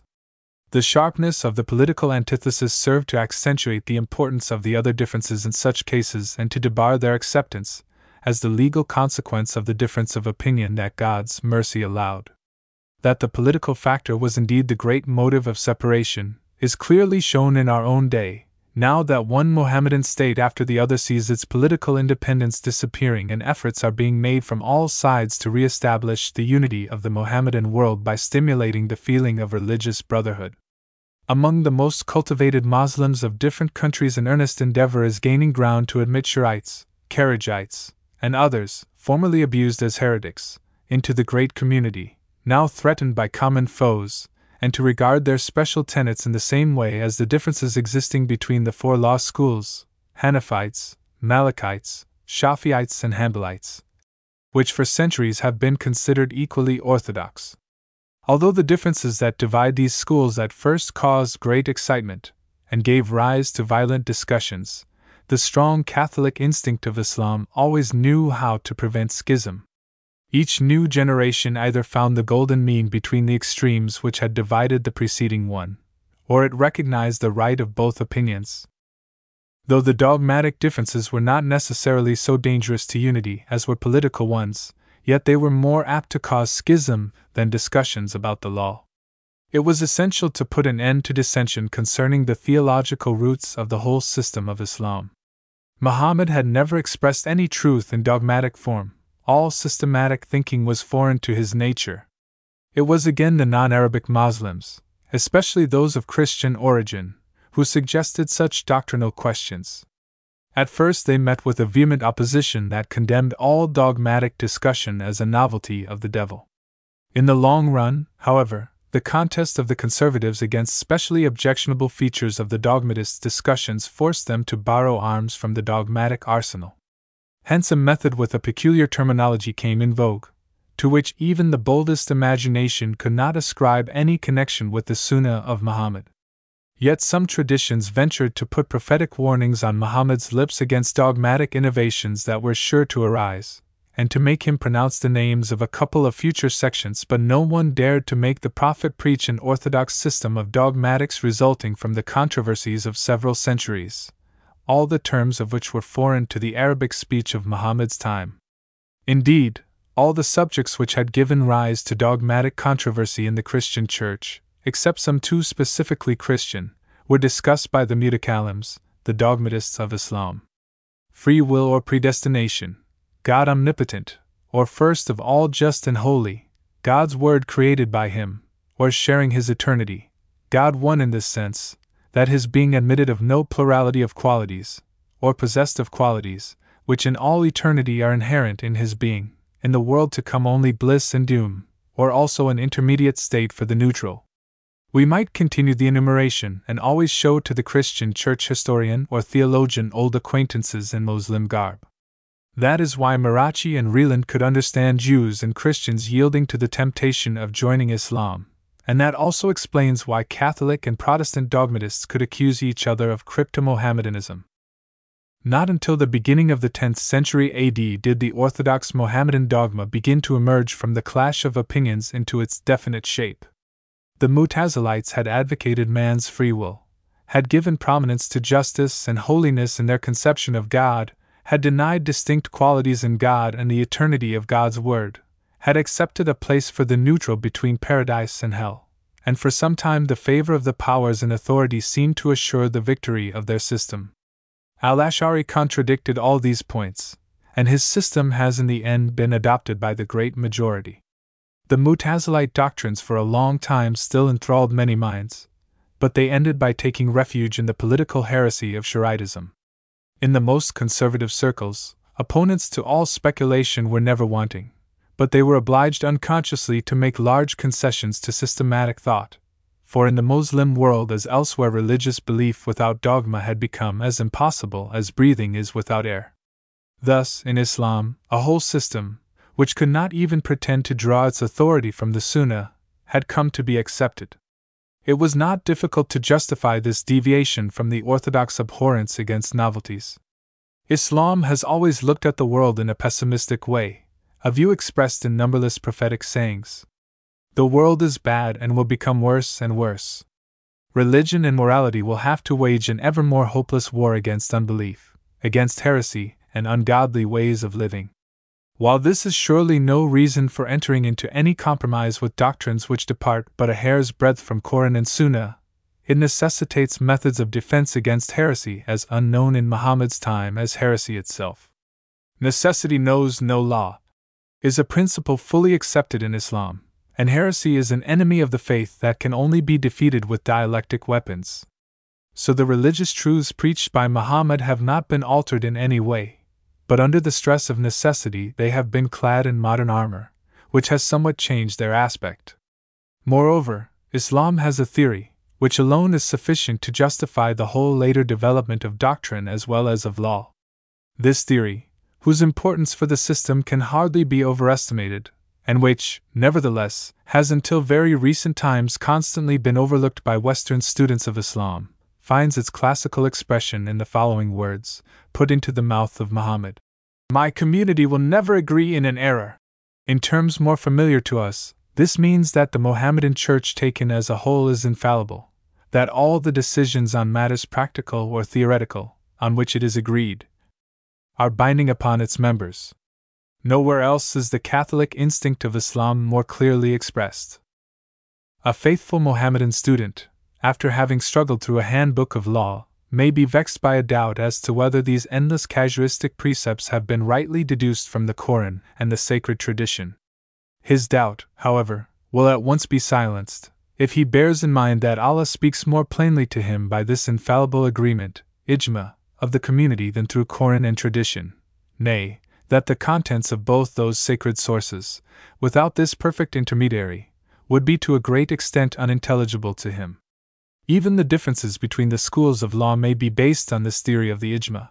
For, does not the infallible agreement of the community teach us that a certain diversity of opinion is a merciful gift of God? It was through the agreement that dogmatic speculations as well as minute discussions about points of law became legitimate.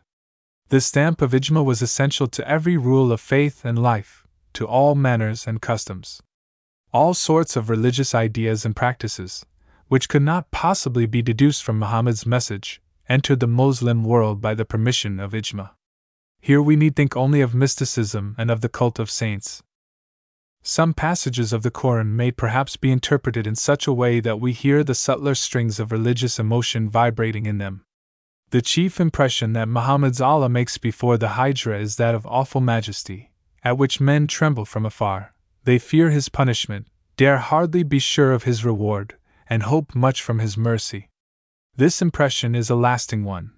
But, after the Hijra, Allah is also heard quietly reasoning with his obedient servants, giving them advice and commands, which they have to follow in order to frustrate all resistance to his authority and to deserve his satisfaction. He is always the Lord, the King of the world, who speaks to his humble servants. But the lamp which Allah had caused Muhammad to hold up to guide mankind with its light was raised higher and higher after the Prophet's death, in order to shed its light over an ever increasing part of humanity. This was not possible, however, without its reservoir being replenished with all the different kinds of oil that had from time immemorial given light to those different nations. The oil of mysticism came from Christian circles, and its Neoplatonic origin was quite unmistakable. Persia and India also contributed to it. There were those who, by asceticism, by different methods of mortifying the flesh, liberated the spirit that it might rise and become united with the origin of all being, to such an extent that with some the profession of faith was reduced to the blasphemous exclamation, I am Allah! Others tried to become free from the sphere of the material and the temporal by certain methods of thought, combined or not combined with asceticism. Here the necessity of guidance was felt, and congregations came into existence, whose purpose it was to permit large groups of people under the leadership of their sheikhs to participate simultaneously in the mystic union. The influence which spread most widely was that of leaders like Ghazali, the father of the later Mohammedan Church, who recommended moral purification of the soul as the only way by which men should come nearer to God. His mysticism wished to avoid the danger of pantheism, to which so many others were led by their contemplations, and which so often engendered disregard of the revealed law, or even of morality. Some wanted to pass over the gap between the Creator and the created along a bridge of contemplation, and so, driven by the fire of sublime passion, precipitate themselves towards the object of their love, in a kind of rapture, which poets compare with intoxication. The evil world said that the impossibility to accomplish this heavenly union often induced those people to imitate it for the time being with the earthly means of wine and the indulgence in sensual love. Characteristic of all these sorts of mysticism is their esoteric pride. All those emotions are meant only for a small number of chosen ones. Even Ghazali's ethical mysticism is not for the multitude. The development of Islam as a whole, from the Hijran, has always been greater in breadth than in depth, and consequently its pedagogics have remained defective. Even some of the noblest minds in Islam restrict true religious life to an aristocracy, and accept the ignorance of the multitude as an irremediable evil. Throughout the centuries, pantheistic and animistic forms of mysticism have found many adherents among the Mohammedans, but the infallible agreement has persisted in calling that heresy. Ethical mysticism, since Ghazali, has been fully recognized, and with law and dogma, it forms the sacred trio of sciences of Islam, to the study of which the Arabic humanistic arts serve as preparatory instruments. All other sciences, however useful and necessary, are of this world and have no value for the world to come. The unfaithful appreciate and study them as well as do the Mohammedans.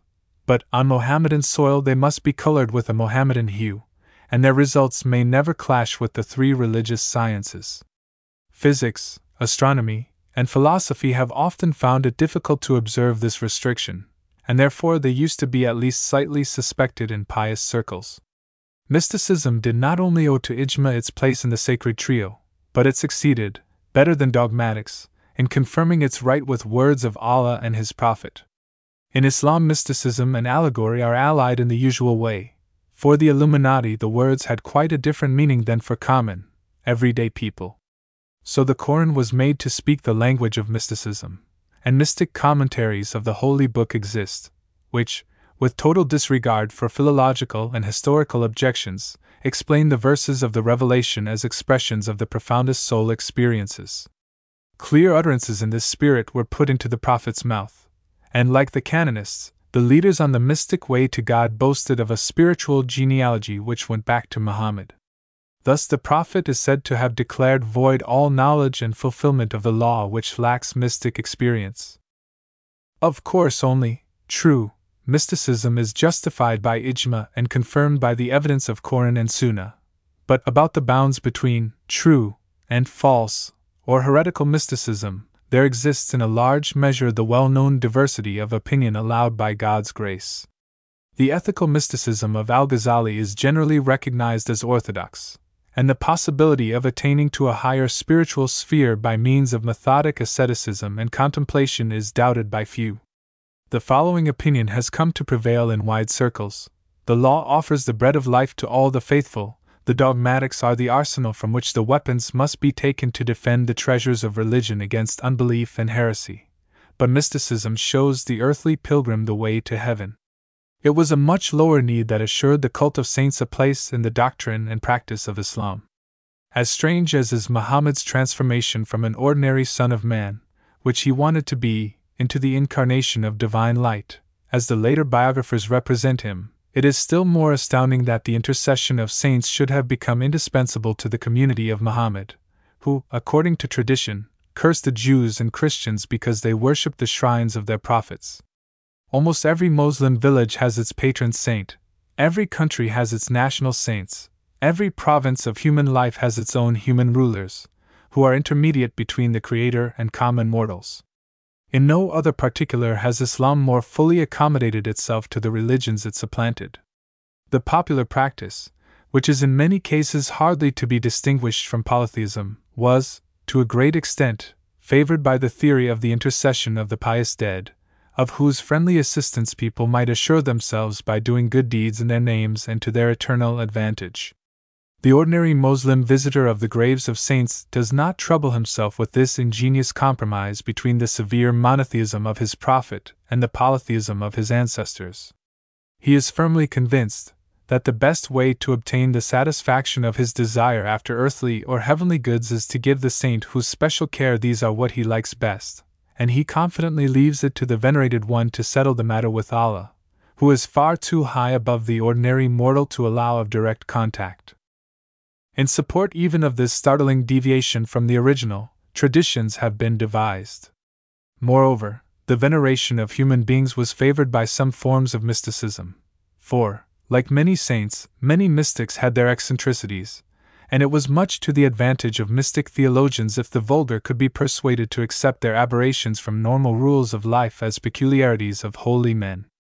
But Ijma did more even than tradition and mysticism to make the veneration of legions of saints possible in the temples of the very men who were obliged by their ritual law to say to Allah several times daily, The only do we worship and to thee alone do we cry for help. In the 10th century of our era, Islam's process of accommodation was finished in all its essentials. From this time forward, if circumstances were favorable, it could continue the execution of its world conquering plans without being compelled to assimilate any more foreign elements. Against each spiritual asset that another universal religion could boast, it could now put forward something of a similar nature, but which still showed characteristics of its own, and the superiority of which it could sustain by arguments perfectly satisfactory to its followers. From that time on, Islam strove to distinguish itself ever more sharply from its most important rivals. There was no absolute stagnation, the evolution was not entirely stopped, but it moved at a much quieter pace, and its direction was governed by internal motives, not by influences from outside. Moslem Catholicism had attained its full growth.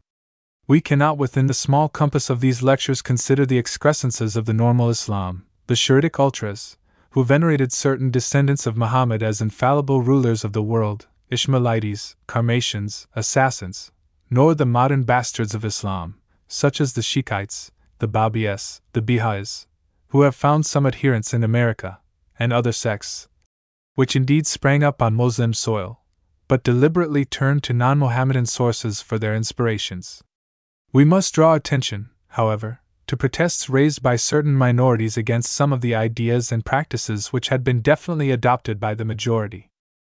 In the midst of Mohammedan Catholicism, there always lived and moved more or less freely Protestant elements. The comparison may even be continued, with certain qualifications, and we may speak also of a conservative and of a liberal Protestantism in Islam. The conservative Protestantism is represented by the Hanbalitic school and kindred spirits, who most emphatically preach that the agreement, ijma, of every period should be based on that of the pious ancestors. They therefore tested every dogma and practice by the words and deeds of the Prophet, his contemporaries, and the leaders of the community in the first decades after Muhammad's death. In their eyes, the Church of later days had degenerated, and they declined to consider the agreement of its doctors as justifying the penetration into Islam of ideas and usages of foreign origin. The cult of saints was rejected by them as altogether contradictory to the Koran and the genuine tradition. These Protestants of Islam may be compared to those of Christianity also in this respect, that they accepted the results of the evolution and assimilation of the first three centuries of Islam, but rejected later additions as abuse and corruption.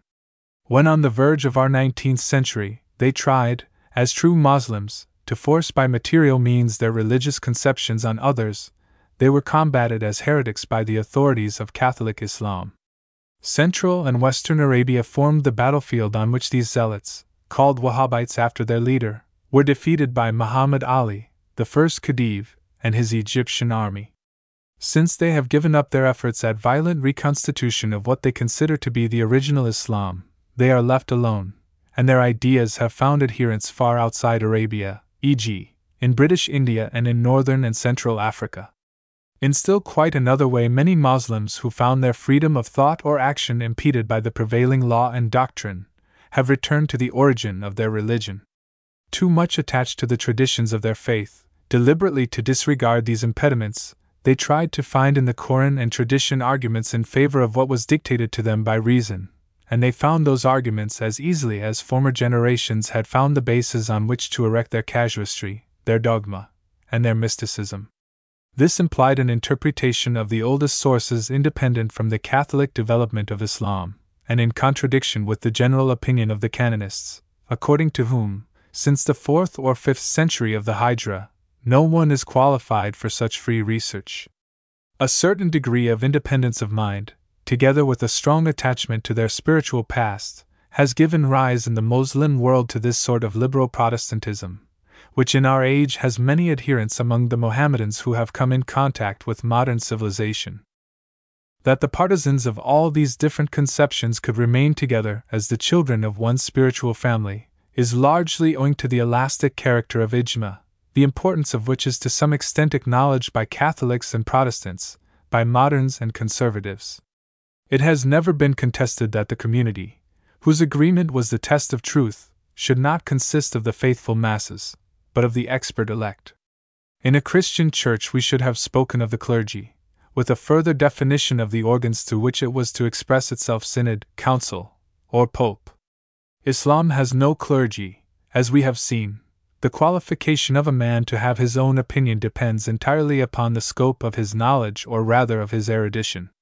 There is no lack of standards, fixed by Mohammedan authorities, in which the requirements for a scholar to qualify him for ijma are detailed.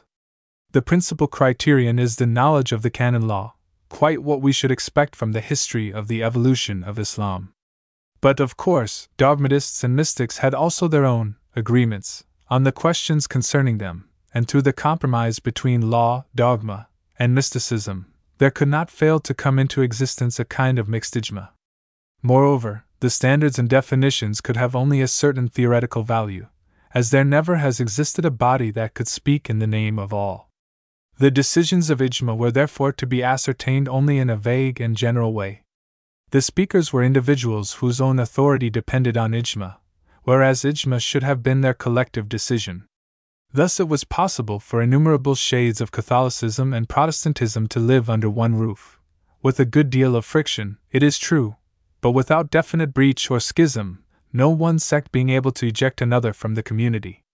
Muslim political authorities are bound not only to extend the domain of Islam, but also to keep the community in the right path in its life and doctrine.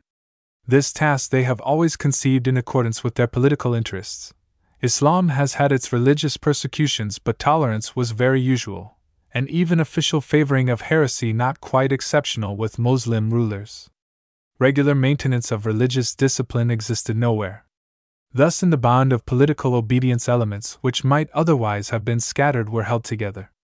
The political decay of Islam in our day has done away with what had been left of official power to settle religious differences, and any organization of spiritual authority never existed. Hence, it is only natural that the diversity of opinion allowed by the grace of Allah now shows itself on a greater scale than ever before. 3. The political development of Islam. In the first period of Islam, the functions of what we call church and what we call state were exercised by the same authority.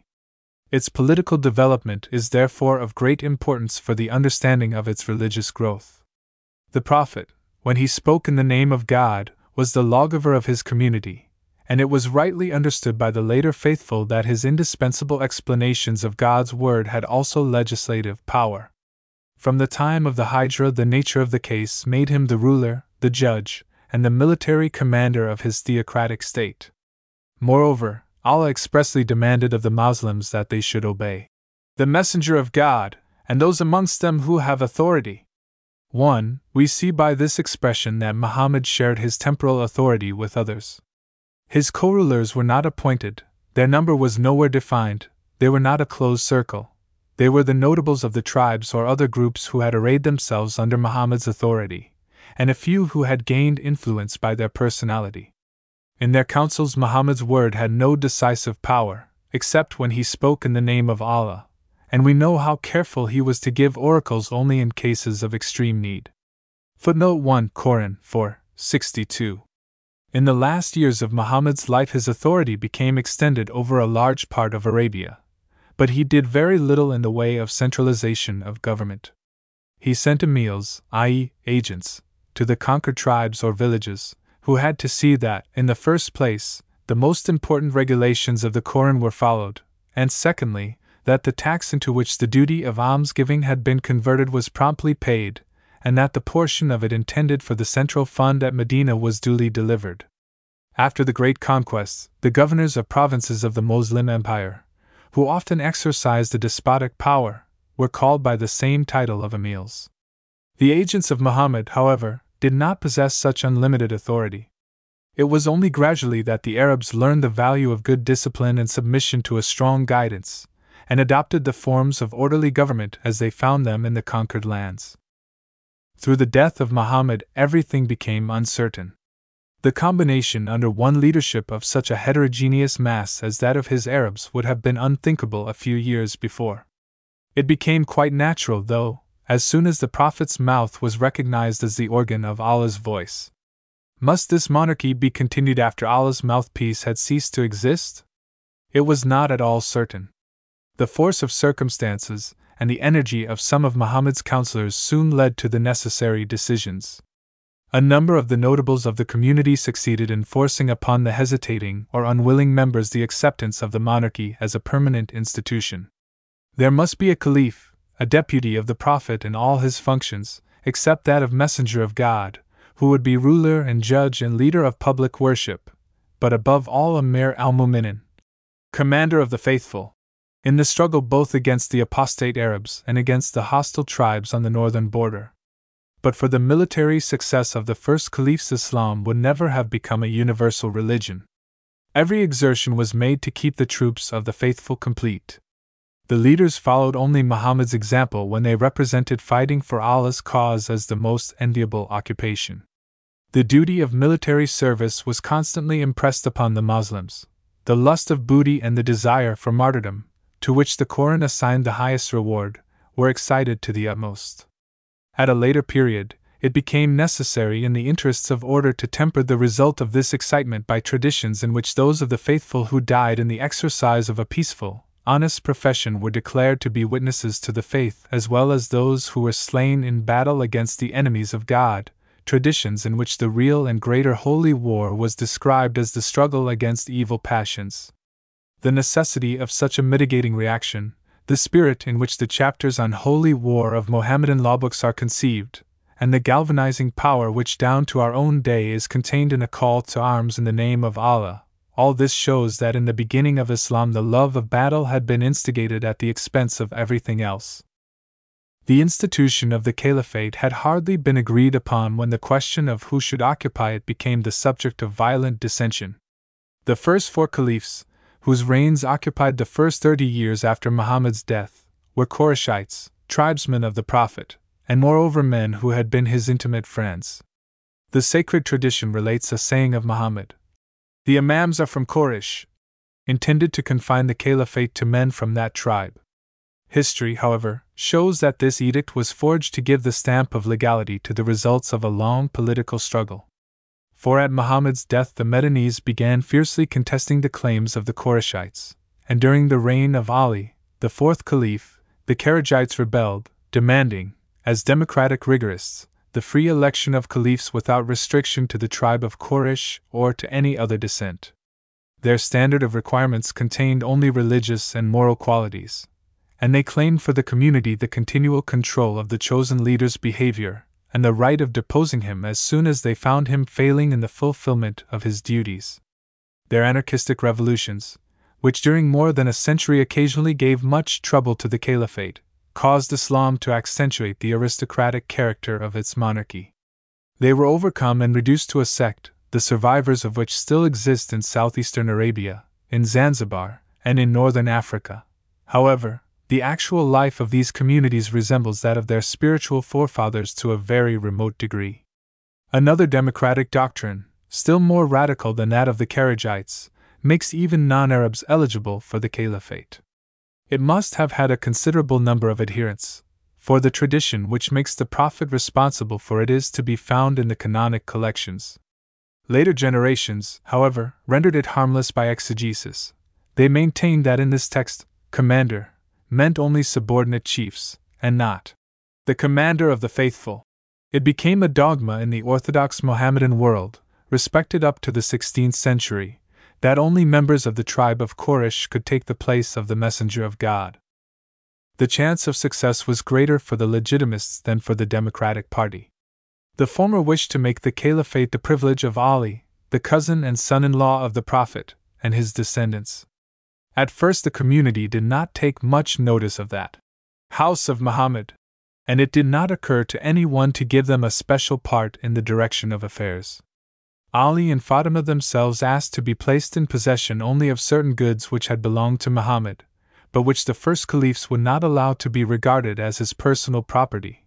They maintained that the Prophet had had the disposal of them not as owner, but as head of the state. This narrow greed and absence of political insight seemed to be hereditary in the descendants of Ali and Fatima, for there was no lack of superstitious reverence for them in later times, and if one of them had possessed something of the political talent of the best Umayyads and Abbasids, he would certainly have been able to supplant them.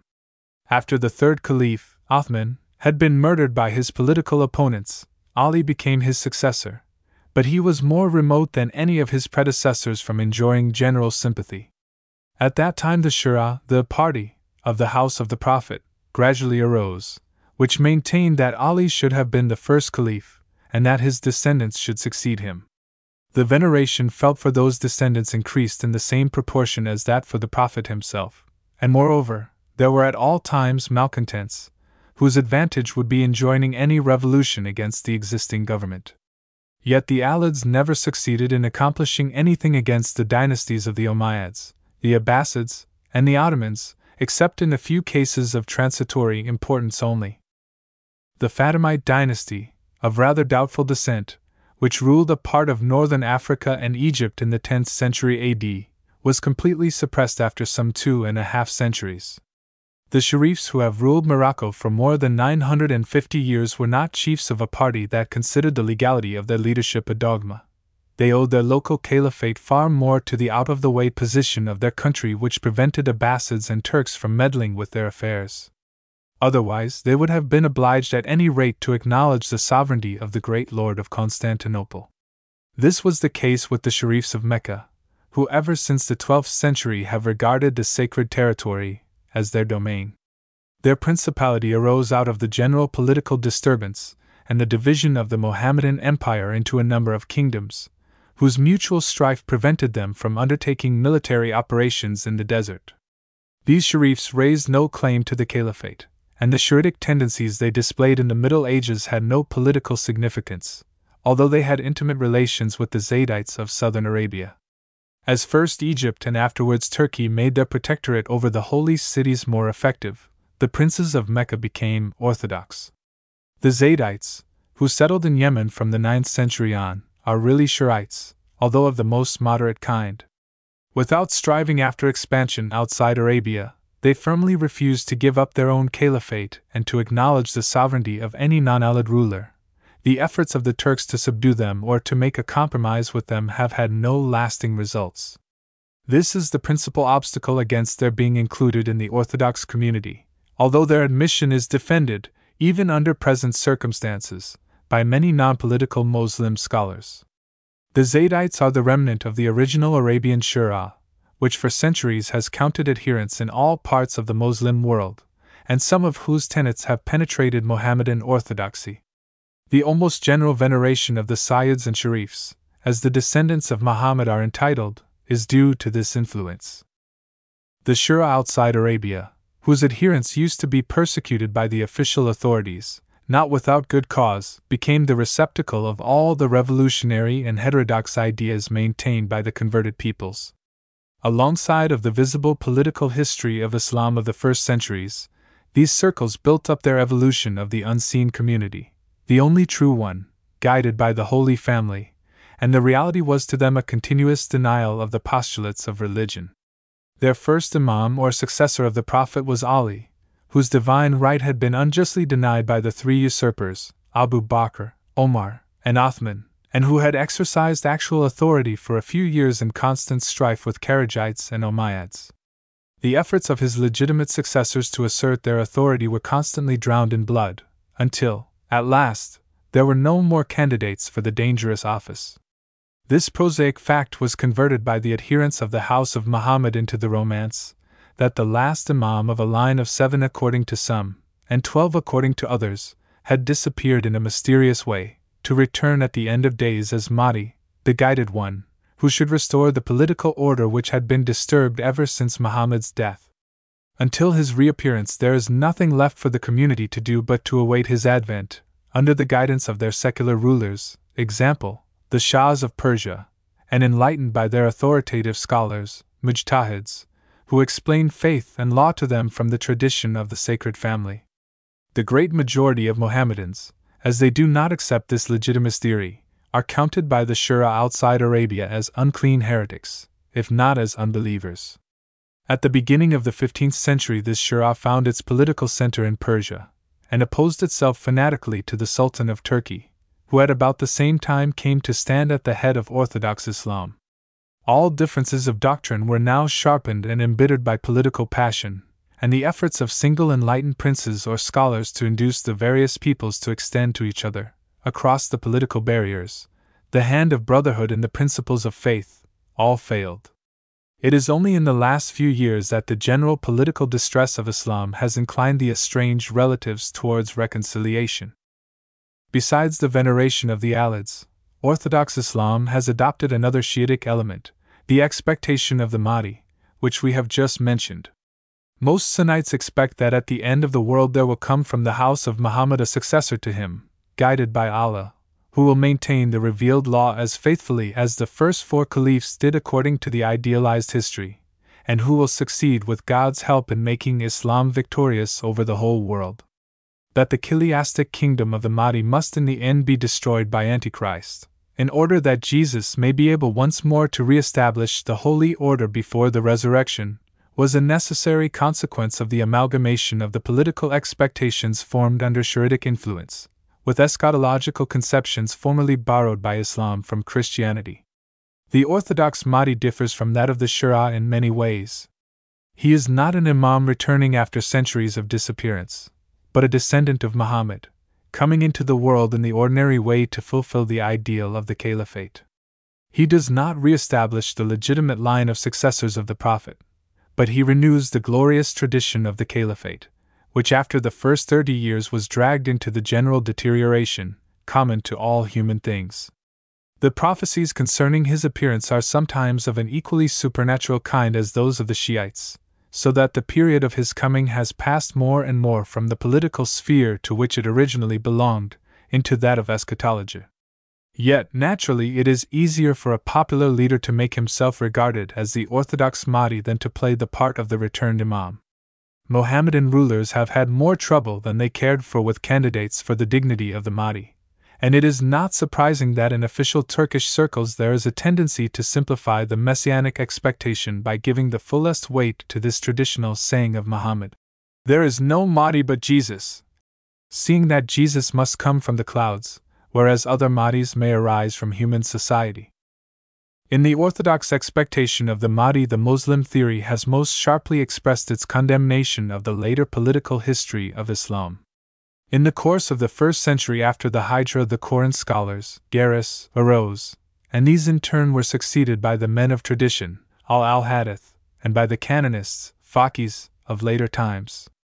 These learned men, ulama, would not endure any interference with their right to state with authority what Islam demanded of its leaders. They laid claim to an interpretative authority concerning the divine law, which bordered upon supreme legislative power. Their agreement, ijma, was that of the infallible community.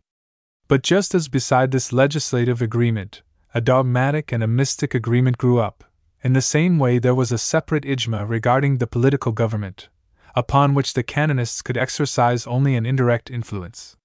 In other words, since the accession of the Umayyad caliphs, the actual authority rested in the hands of dynasties, and under the Abbasids government assumed even a despotic character. This relation between the governors and governed, originally alien to Islam, was not changed by the transference of the actual power into the hands of viziers and officers of the bodyguard nor yet by the disintegration of the empire into a number of small despotisms, the investiture of which by the caliph became a mere formality. Dynastic and political questions were settled in a comparatively small circle, by court intrigue, stratagems, and force, and the canonists, like the people, were bound to accept the results. Politically inclined interpreters of the law might try to justify their compulsory assent to the facts by theories about the ijma of the notables residing in the capital, who took the urgent decisions about the succession, which decisions were subsequently confirmed by general homage to the new prince. But they had no illusions about the real influence of the community upon the choice of its leader.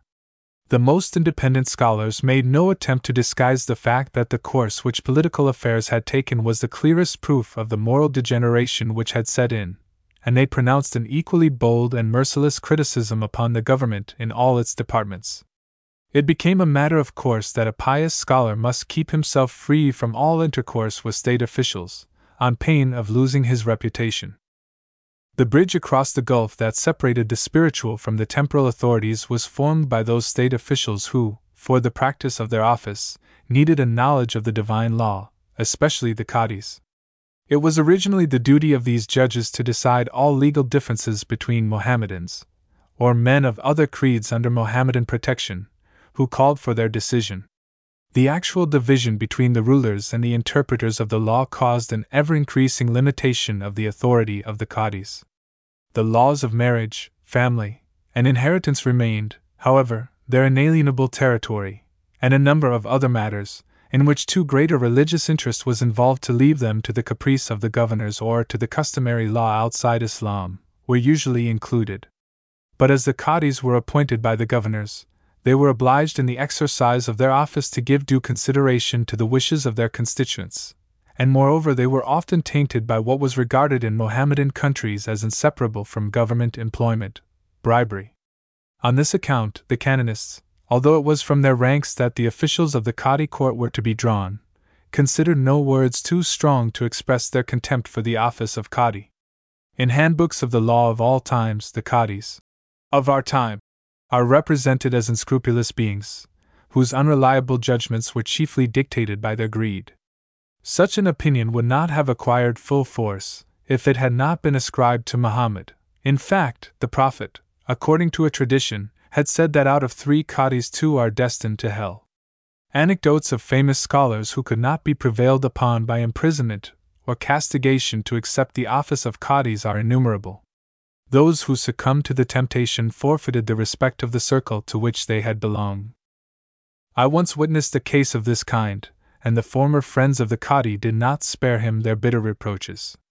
He remarked that the judge, whose duty it was to maintain the divine law, verily held a noble office. They refuted this by saying that this defense was admissible only for earlier and better times, but not for the Qadis of our time. To which he cuttingly replied, And ye, are ye canonists of the better, the ancient time? In truth, the students of sacred science are just as much of our time as the Qadis. Even in the 11th century, the great theologian Ghazali counted them all equal. 1. Not a few of them give their authoritative advice according to the wishes of the highest bidder or of him who has the greatest influence, hustle for income from pious institutions, and vie with each other in a revel of casuistic subtleties. But among those scholars there are and always have been some who, in poverty and simplicity, devote their life to the study of Allah's law with the sole object of pleasing Him. Among the Qadis, such are not easily to be found. Amongst the other state officials, the title of Qadi may count as a spiritual one, and the public may to a certain extent share this reverence. But in the eyes of the pious and of the canonists, such glory is only reflected from the clerical robe, in which the worldling disguises himself. Footnote 1 Ghazali Ihya Book I, ch 6, quotes the words of a pious scholar of the olden time. The ulama will, on the day of judgment, be gathered amongst the prophets, but the Qadis amongst the temporal rulers. Ghazali adds. Alike with these Qadis are all those canonists who make use of their learning for worldly purposes. To the Mufti, criticism is somewhat more favorable than to the Qadi. A Mufti is not necessarily an official. Every canonist who, at the request of a layman, expounds to him the meaning of the law on any particular point and gives a fatwa, acts as a Mufti be the question in reference to the behavior of the individual towards God or towards man, with regard to his position in a matter of litigation, in criticism of a state regulation or of a sentence of a judge, or out of pure love of knowledge, the scholar is morally obliged to the best of his knowledge to enlighten the inquirer. He ought to do this for the love of God, but he must live, and the inquirer is expected to give him a suitable present for his trouble. This again gives rise to the danger that he who offers most is attended to first, and that for the liberal rich man a dish is prepared from the casuistic store, as far as possible according to his taste. The temptation is by no means so great as that to which the cadi is exposed, especially since the office of judge has become an article of commerce, so that the very first step towards the possession of it is in the direction of hell. Moreover, in these degenerate times, which have existed for about ten centuries, the acceptance of an appointment to the function of Qadi is not regarded as a duty, while a competent scholar may only refuse to give a fatwa under exceptional circumstances. Still, an unusually strong character is needed by the Mufti, if he is not to fall into the snares of the world. Besides Qadis who settle legal disputes of a certain kind according to the revealed law, the state requires its own advisers who can explain that law, i.e., official muftis. Firstly, the government itself may be involved in a litigation. Moreover, in some government regulations, it may be necessary to avoid giving offense to canonists and their strict disciples. In such cases, it is better to be armed beforehand with an expert opinion than to be exposed to dangerous criticism which might find an echo in a wide circle. The official mufti must therefore be somewhat pliable, to say the least. Moreover, any private person has the right to put questions to the state mufti, and the Qadi court is bound to take his answers into account in its decisions. In this way, the muftis have absorbed a part of the duties of the Qadis, and so their office is dragged along in the degradation that the unofficial canonists denounce unweariedly in their writings and in their teaching. The way in which the most important mufti places are filled, and above all, the position which the head mufti of the Turkish Empire, the Sheikh ul Islam, holds at any particular period, may well serve as a touchstone of the influence of the canonists on public life. If this is great, then even the most powerful sultan has only the possibility of choice between a few great scholars, put forward or at all events not disapproved of by their own guild, strengthened by public opinion. If, on the other hand, there is no keen interest felt in the Sharia, divine law, then the temporal rulers can do pretty much what they like with these representatives of the canon law. Under the tyrannical sway of Sultan Abd al Hamid, the Sheikh al Islam was little more than a tool for him and his palace clique, and for their own reasons, the members of the Committee of Union and Progress, who rule at Constantinople since 1908, made no change in this. Each new ministry had its own Sheikh al Islam, who had to be, above everything, a faithful upholder of the constitutional theory held by the committee. The time is past when the Sultan and the Porte, in framing even the most pressing reform, must first anxiously assure themselves of the position that the Hojas, Talbas, Softas, the theologians in a word, would take towards it, and of the influence that the Sheikh al Islam could use in opposition to their plans. The political authority makes its deference to the canonists dependent upon their strict obedience. This important change is a natural consequence of the modernization of Mohammedan political life, a movement through which the expounders of a law which has endeavored to remain stationary since the year 1000 must necessarily get into straits. This explains also why the religious life of Mohammedans is in some respects freer in countries under non Mohammedan authority than under a Mohammedan government. Under English, Dutch, or French rule, the ulamas are less interfered with in their teaching, the muftis in their recommendations, and the qadis in their judgments of questions of marriage and inheritance than in Turkey, where the life of Islam, as state religion, lies under official control. In indirectly governed native states, the relation of Mohammedan church and state may much more resemble that in Turkey, and this is sometimes to the advantage of the sovereign ruler. Under the direct government of a modern state, the Mohammedan group is treated as a religious community, whose particular life has just the same claim to independence as that of other denominations. The only justifiable limitation is that the program of the forcible reduction of the world to Mohammedan authority be kept within the scholastic walls as a point of eschatology, and not considered as a body of prescriptions, the execution of which must be prepared.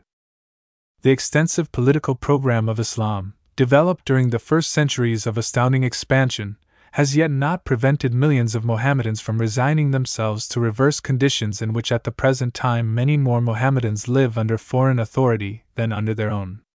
The acceptance of this change was facilitated by the historical pessimism of Islam, which makes the mind prepared for every sort of decay, and by the true Moslem habit of resignation to painful experiences, not through fatalism, but through reverence for Allah's inscrutable will. At the same time, it would be a gross mistake to imagine that the idea of universal conquest may be considered as obliterated. This is the case with the intellectuals and with many practical commercial or industrial men. But the canonists and the vulgar still live in the illusion of the days of Islam's greatness. The legists continue to ground their appreciation of every actual political condition on the law of the Holy War, which war ought never to be allowed to cease entirely until all mankind is reduced to the authority of Islam the heathen by conversion, the adherents of acknowledged Scripture by submission. Even if they admit the improbability of this at present, they are comforted and encouraged by the recollection of the lengthy period of humiliation that the Prophet himself had to suffer before Allah bestowed victory upon his arms, and they fervently join with the Friday preacher when he pronounces the prayer, taken from the Koran. And lay not on us, O our Lord, that for which we have not strength, but blot out our sins and forgive us and have pity upon us. Thou art our Master, grant us then to conquer the unbelievers. And the common people are willingly taught by the canonists, and feed their hope of better days upon the innumerable legends of the olden time, and the equally innumerable apocalyptic prophecies about the future. The political blows that fall upon Islam make less impression upon their simple minds than the senseless stories about the power of the Sultan of Stamboul, that would instantly be revealed if he were not surrounded by treacherous servants, and the fantastic tidings of the miracles that Allah works in the holy cities of Arabia which are inaccessible to the unfaithful. The conception of the caliphate still exercises a fascinating influence, regarded in the light of a central point of union against the unfaithful. Apart from the emirs, Muhammad's agents amongst the Arabian tribes, the caliphate was the only political institution which arose out of the necessity of the Moslem community without foreign influence. It rescued Islam from threatening destruction, and it led the faithful to conquest. No wonder that in historic legend the first four occupiers of that leadership, who, from Medina, accomplished such great things, have been glorified into saints, and are held up to all the following generations as examples to put them to shame. In the Umayyads, the ancient aristocracy of Mecca came to the helm, and under them, the Mohammedan state was above all, as Wellhausen styled it. The Arabian Empire. The best caliphs of this house had the political wisdom to give the governors of the provinces sufficient independence to prevent schism, and to secure to themselves the authority in important matters. The reaction of the non Arabian converts against the suppression of their own culture by the Arabian conquerors found support in the opposition parties, above all with the Shia. The Abbasids, clever politicians than the notoriously unskillful Alids, made use of the Alid propaganda to secure the booty to themselves at the right moment. The means which served the Alids for the establishment only of an invisible dynasty of princes who died as martyrs, enabled the descendants of Muhammad's uncle Abbas to overthrow the Umayyads, and to found their own caliphate at Baghdad, shining with the brilliance of an Eastern despotism. When it is said that the Abbasid Caliphate maintained itself from 750 till the Mongol storm in the middle of the 13th century, that only refers to external appearance. After a brief success, the actual power of these caliphs was transferred to the hands, first, of the captains of their bodyguard, then of sultan dynasties, whose forcibly acquired powers were legalized by a formal investiture. In the same way, the large provinces developed into independent kingdoms, whose rulers considered the nomination diplomas from Baghdad in the light of mere ornaments. Compared to this irreparable disintegration of the empire, temporary schisms such as the Umayyad Caliphate in Spain, the Fatimid Caliphate in Egypt, and here and there an independent organization of the Kharijites were of little significance. It seems strange that the Moslem peoples, although the theory of Islam never attributed an hereditary character to the caliphate, attached so high a value to the Abbasid name, that they continued unanimously to acknowledge the caliphate of Baghdad for centuries during which it possessed no influence. But the idea of hereditary rulers was deeply rooted in most of the peoples converted to Islam, and the glorious period of the first Abbasids so strongly impressed itself on the mind of the vulgar that the appearance of continuation was easily taken for reality. Its voidness would sooner have been realized, if lack of energy had not prevented the later Abbasids from trying to recover the lost power by the sword, or if amongst their rivals who could also boast of a popular tradition, example, the Umayyads, or still more the Alids, a political genius had succeeded in forming a powerful opposition. But the sultans who ruled the various states did not want to place all that they possessed in the balance on the chance of gaining the title of caliph. The Moslem world became accustomed to the idea that the honored house of the Prophet's uncle Abbas existed for the purpose of lending an additional glory to Mohammedan princes by a diploma. Even after the destruction of Baghdad by the Mongols in 1258, from which only a few Abbasids escaped alive, Indian princes continued to value visits or deeds of appointment granted them by some begging descendant of the glorious house.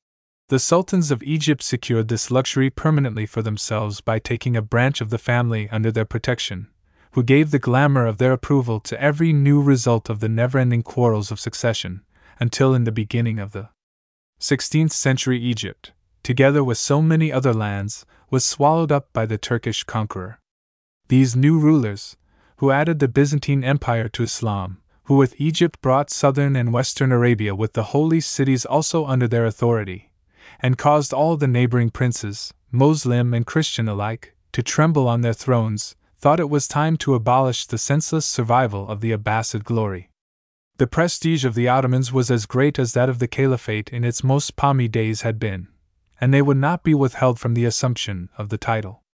There is a doubtful tale of the abdication of the Abbasids in their favor, but the question is of no importance. The Ottomans owed their caliphate to their sword, and this was the only argument used by such canonists as thought it worth their while to bring such an incontestable fact into reconciliation with the law. This was not strictly necessary, as they had been accustomed for eight centuries to acquiesce in all sorts of unlawful acts which history demonstrated to be the will of Allah the sense of the tradition that established descent from the tribe of Quraysh as necessary for the highest dignity in the community was capable of being weakened by explanation. And even without that, the leadership of the irresistible Ottomans was of more value to Islam than the chimerical authority of a powerless Qurayshite. In our own time, you can hear Qurayshites, and even Alids, warmly defend the claims of the Turkish sultans to the caliphate, as they regard these as the only Moslem princes capable of championing the threatened rights of Islam. Even the sultans of Stamboul could not think of restoring the authority of the caliph over the whole Mohammedan world.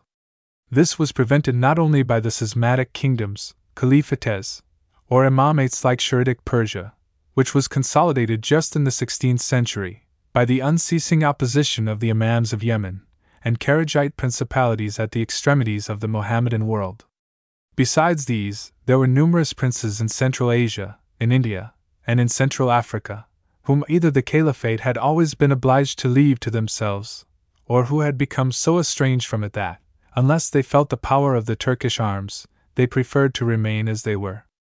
Moreover, Islam had extended itself not only by political means, but also by trade and colonization into countries even the existence of which was hardly known in the political centers of Islam, example, into Central Africa or the far east of Asia. Without thinking of rivaling the Abbasids or their successors, some of the princes of such remote kingdoms, example, the Sharifs of Morocco, assumed the title of Commander of the Faithful, bestowed upon them by their flatterers. Today, there are petty princes in East India under Dutch sovereignty who decorate themselves with the title of Caliph, without suspecting that they are thereby guilty of a sort of arrogant blasphemy. Such exaggeration is not supported by the canonists, but these have devised a theory, which gives a foundation to the authority of Mohammedan princes, who never had a real or fictitious connection with a real or fictitious caliphate. Authority there must be, everywhere and under all circumstances, Far from the center, this should be exercised, according to them, by the one who has been able to gain it and who knows how to hold it, and all the duties are laid upon him, which, in a normal condition, would be discharged by the caliph or his representative. For this kind of authority, the legists have even invented a special name Shauka, which means actual influence, the authority which has spontaneously arisen in default of a chief who, in one form or another, can be considered as a mandatory of the caliphate. Now, it is significant that many of those Mohammedan governors, who owe their existence to wild growth in this way, seek, especially in our day, for connection with the caliphate, or, at least, wish to be regarded as naturally connected with the center. The same is true of such whose former independence or adhesion to the Turkish Empire has been replaced by the sovereignty of a Western state. Even amongst the Moslem peoples placed under the direct government of European states, a tendency prevails to be considered in some way or another subjects of the Sultan Caliph.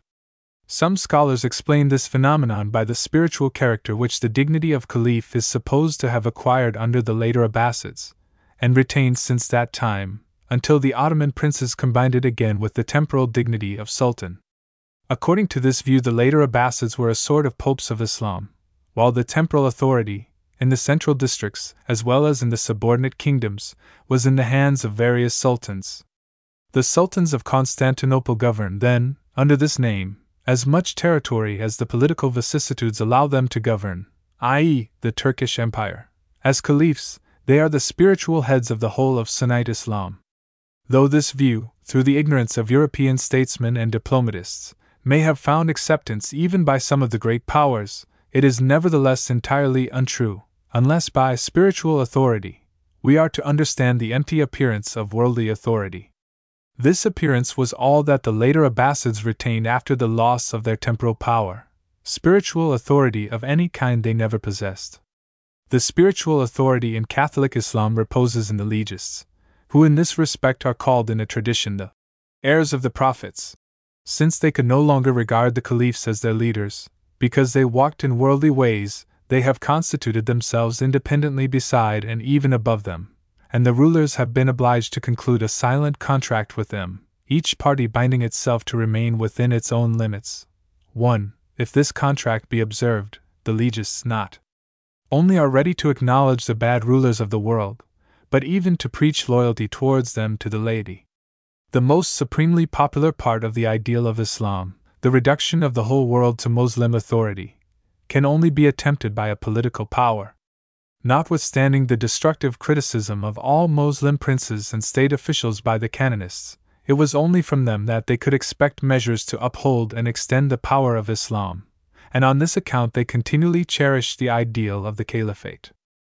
Footnote 1 That the caliphate is in no way to be compared with the papacy, that Islam has never regarded the caliph as its spiritual head, I have repeatedly explained since 1882, in Bijdragen tot de kennis van den Islam, in Bijdrage.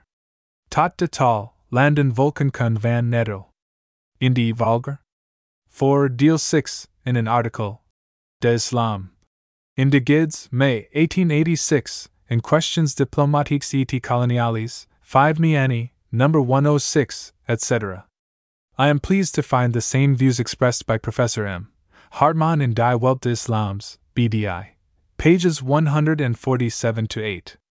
In the first centuries, it was the duty of Mohammedans who had become isolated, and who had, for instance, been conquered by unbelievers, to do hijra, i.e., emigration for Allah's sake, as the converted Arabs had done in Muhammad's time by emigrating to Medina to strengthen the ranks of the faithful.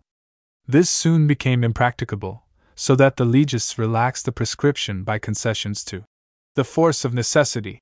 Resignation was thus permitted, even recommended, but the submission to non Muslimans was always to be regarded as temporary and abnormal.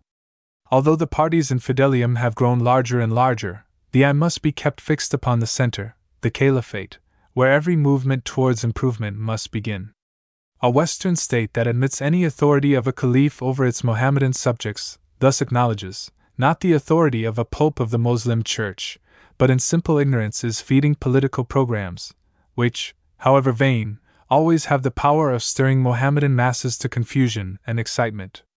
Of late years, Mohammedan statesmen in their intercourse with their Western colleagues are glad to take the latter's point of view, and in discussion, accept the comparison of the caliphate with the papacy, because they are aware that only in this form the caliphate can be made acceptable to powers who have Mohammedan subjects. But for these subjects, the caliph is then their true prince, who is temporarily hindered in the exercise of his government, but whose right is acknowledged even by their unbelieving masters. In yet another respect, the canonists need the aid of the temporal rulers. An alert police is counted by them amongst the indispensable means of securing purity of doctrine and life. They count it to the credit of princes and governors that they enforce by violent measures seclusion and veiling of the women, abstinence from drinking, and that they punished by flogging the negligent with regard to fasting or attending public worship. The political decay of Islam, the increasing number of Mohammedans under foreign rule, appears to them, therefore, doubly dangerous, as they have little faith in the proof of Islam's spiritual goods against life and a freedom which to them means license.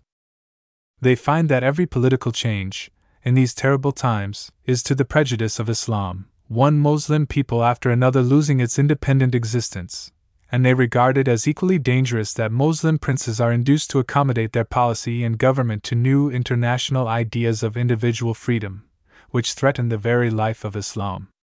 They see the antagonism to all foreign ideas, formerly considered as a virtue by every true Moslem, daily losing ground, and they are filled with consternation by observing in their own ranks the contamination of modernist ideas. The brilliant development of the system of Islam followed the establishment of its material power, so the rapid decline of that political power which we are witnessing makes the question urgent whether Islam has a spiritual essence able to survive the fall of such a material support.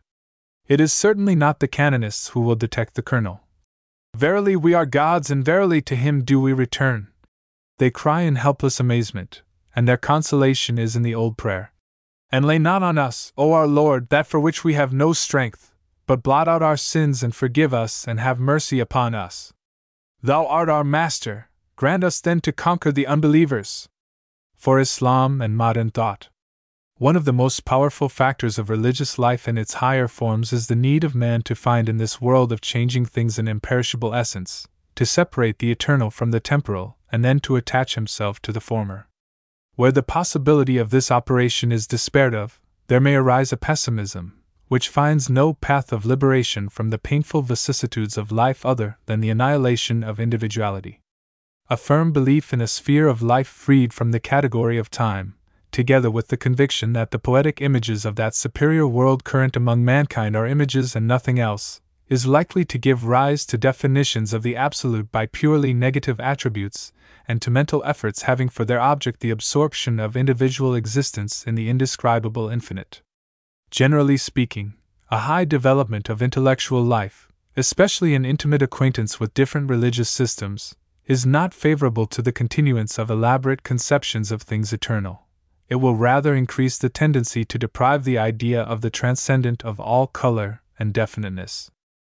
The naive ideas concerning the other world in the clear cut form outlined for them by previous generations are most likely to remain unchanged in a religious community where intellectual intercourse is chiefly limited to that between members of the community. There, the belief is fostered that things most appreciated and cherished in this fading world by mankind will have an enduring existence in a world to come, and that the best of the changing phenomena of life are eternal and will continue free from that change, which is the principal cause of human misery. Material death will be followed by awakening to a purer life, the idealized continuation of life on earth, and for this reason already during this life the faithful will find their delight in those things which they know to be everlasting. The less faith is submitted to the control of intellect, the more numerous the objects will be to which durable value is attributed. This is true for different individuals as well as for one religious community as compared to another. There are Christians attached only to the spirit of the gospel, Mohammedans attached only to the spirit of the Koran. Others give a place in their world of imperishable things to a particular translation of the Bible in its old fashioned orthography, or to a written Koran in preference to a printed one. Orthodox Judaism and Orthodox Islam have marked with the stamp of eternity codes of law, whose influence has worked as an impediment to the life of the adherents of those religions and to the free intercourse of other people with them as well. So the Roman Catholic and many Protestant churches have in their organizations and in their dogmatic systems eternalized institutions and ideas whose unchangeableness has come to retard spiritual progress. Among all conservative factors of human life, religion must necessarily be the most conservative, were it only because its aim is precisely to store up and keep under its guardianship the treasures destined for eternity to which we have alluded. Now, Every new period in the history of civilization obliges a religious community to undertake a general revision of the contents of its treasury. It is unavoidable that the guardians on such occasions should be in a certain measure disappointed, for they find that some of the goods under their care have given way to the wasting influence of time, whilst others are in a state which gives rise to serious doubt as to their right of being classified with lasting treasures. In reality, the loss is only an apparent one, Far from impoverishing the community, it enhances the solidity of its possessions. What remains after the sifting process may be less imposing to the inexperienced mind. Gradually, the consideration gains ground that what has been rejected was nothing but useless rubbish which had been wrongly valued. Sometimes it may happen that the general movement of spiritual progress goes almost too fast, so that one revision of the stores of religion is immediately followed by another then dissension is likely to arise among the adherents of a religion. Some of them come to the conclusion that there must be an end of sifting and think it better to lock up the treasuries once for all and to stop the dangerous inquiries. Whereas others begin to entertain doubt concerning the value even of such goods as do not yet show any trace of decay. The treasuries of Islam are excessively full of rubbish that has become entirely useless and for nine or ten centuries they have not been submitted to a revision deserving that name. If we wish to understand the whole or any important part of the system of Islam, we must always begin by transporting ourselves into the third or fourth century of the Hijra. And we must constantly bear in mind that from the Medina period downwards, Islam has always been considered by its adherents as bound to regulate all the details of their life by means of prescriptions emanating directly or indirectly from God, and therefore incapable of being reformed. At the time when these prescriptions acquired their definite form, Islam ruled an important portion of the world. It considered the conquest of the rest as being only a question of time, and therefore felt itself quite independent in the development of its law.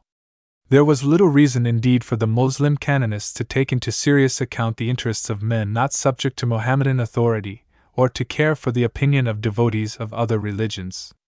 Islam might act, and did almost act, as if it were the only power in the world. It did so in the way of a grand seigneur, showing a great amount of generosity towards its subjugated enemies. The adherents of other religions were or would become subjects of the commander of the faithful. Those subjects were given a full claim on Mohammedan protection and justice, while the independent unbelievers were in general to be treated as enemies until in submission. Their spiritual life deserved not even so much attention as that of Islam received from Abbé Marracci or Dr. Prideaux. The false doctrines of other peoples were of no interest whatever in themselves, and since there was no fear of Mohammedans being tainted by them, polemics against the abrogated religions were more of a pastime than an indispensable part of theology. The Mohammedan community being in a sense Allah's army, with the conquest of the world as its object, Apostasy deserved the punishment of death in no lesser degree than desertion in the holy war, nay, more so, for the latter might be the effect of cowardice, whereas the former was an act of inexcusable treachery. In the attitude of Islam towards other religions, there is hardly one feature that has not its counterpart in the practice of Christian states during the Middle Ages. The great difference is that the Mohammedan community erected this medieval custom into a system unalterable like all prescriptions based on its infallible agreement, ijma. Here lay the great difficulty when the 19th and 20th centuries placed the Moslem world face to face with a civilization that had sprung up outside its borders and without its collaboration, that was from a spiritual point of view by far its superior and at the same time possessed of sufficient material power to thrust the Mohammedans aside wherever they seemed to be an impediment in its way. A long series of the most painful experiences, meaning as many encroachments upon the political independence of Mohammedan territories, ended by teaching Islam that it had definitely to change its lines of conduct.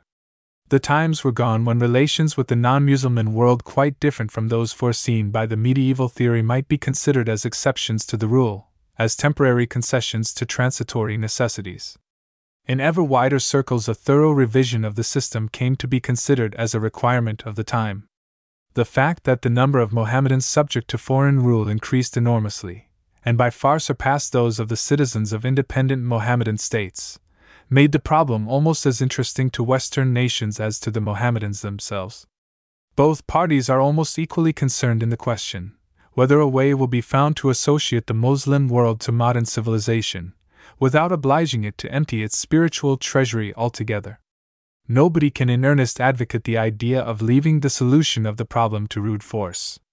The Moslem of yore, going through the world with the Koran in one hand, the sword in the other, giving unbelievers the choice between conversion or death, is a creation of legendary fancy.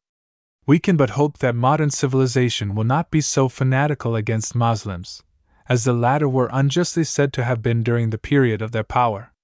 If the modern world were only to offer the Mohammedans the choice between giving up at once the traditions of their ancestors or being treated as barbarians, there would be sure to ensue a struggle as bloody as has ever been witnessed in the world.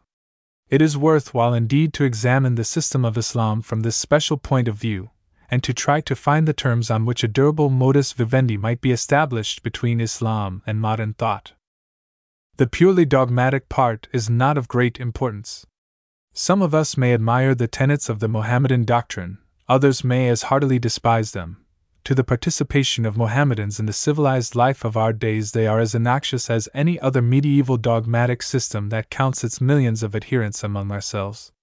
The details of Mohammedan dogmatics have long ceased to interest other circles than those of professional theologians. The chief points arouse no discussion, and the deviations in popular superstition as well as in philosophical thought, which in practice meet with toleration, are almost unlimited. The Mohammedan hell claims the souls of all heterodox people, it is true, but this does not prevent benevolent intercourse in this world, and more enlightened Moslems are inclined to enlarge their definition of the word faithful, so as to include their non Mohammedan friends. The faith in a Mahdi, who will come to regenerate the world, is apt to give rise to revolutionary movements led by skillful demagogues pretending to act as the guided one, or at least to prepare the way for his coming. Most of the European powers having Mohammedan subjects have had their disagreeable experiences in this respect. But Moslem chiefs of states have their obvious good reasons for not liking such movements either, and even the majority of ordinary Moslems look upon candidates for Mahdiship with suspicion. A contented, prosperous population offers such candidates little chance of success. The ritual laws of Islam are a heavy burden to those who strictly observe them. A man who has to perform worship five times a day in a state of ritual purity and during a whole month in a year has to abstain from food and drink and other enjoyments from daybreak until sunset, is at a disadvantage when he has to enter into competition with non Muslims for getting work of any kind. But since most of the Moslems have become subjects of foreign powers and religious police has been practically abolished in Mohammedan states, there is no external compulsion. The ever smaller minority of strict practitioners make use of a right which nobody can contest. Drinking wine or other intoxicating drinks, taking interest on money, gambling, including even insurance contracts according to the stricter interpretation, are things which a Moslem may abstain from without hindering non Mohammedans, or which in our days he may do, notwithstanding the prohibition of divine law, even without losing his good name.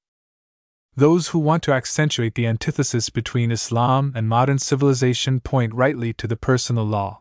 Here is indeed a great stumbling block.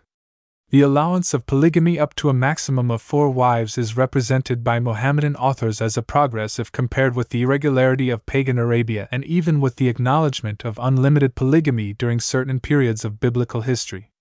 The following subtle argument is to be found in some schoolbooks on Mohammedan law, the law of Moses was exceedingly benevolent to males by permitting them to have an unlimited number of wives. Then came the law of Jesus, extreme on the other side by prescribing monogamy. At last, Muhammad restored the equilibrium by conceding one wife to each of the four humors which make up the male's constitution. This theory, which leaves the question what the woman is to do with three of her four humors undecided, will hardly find fervent advocates among the present canonists.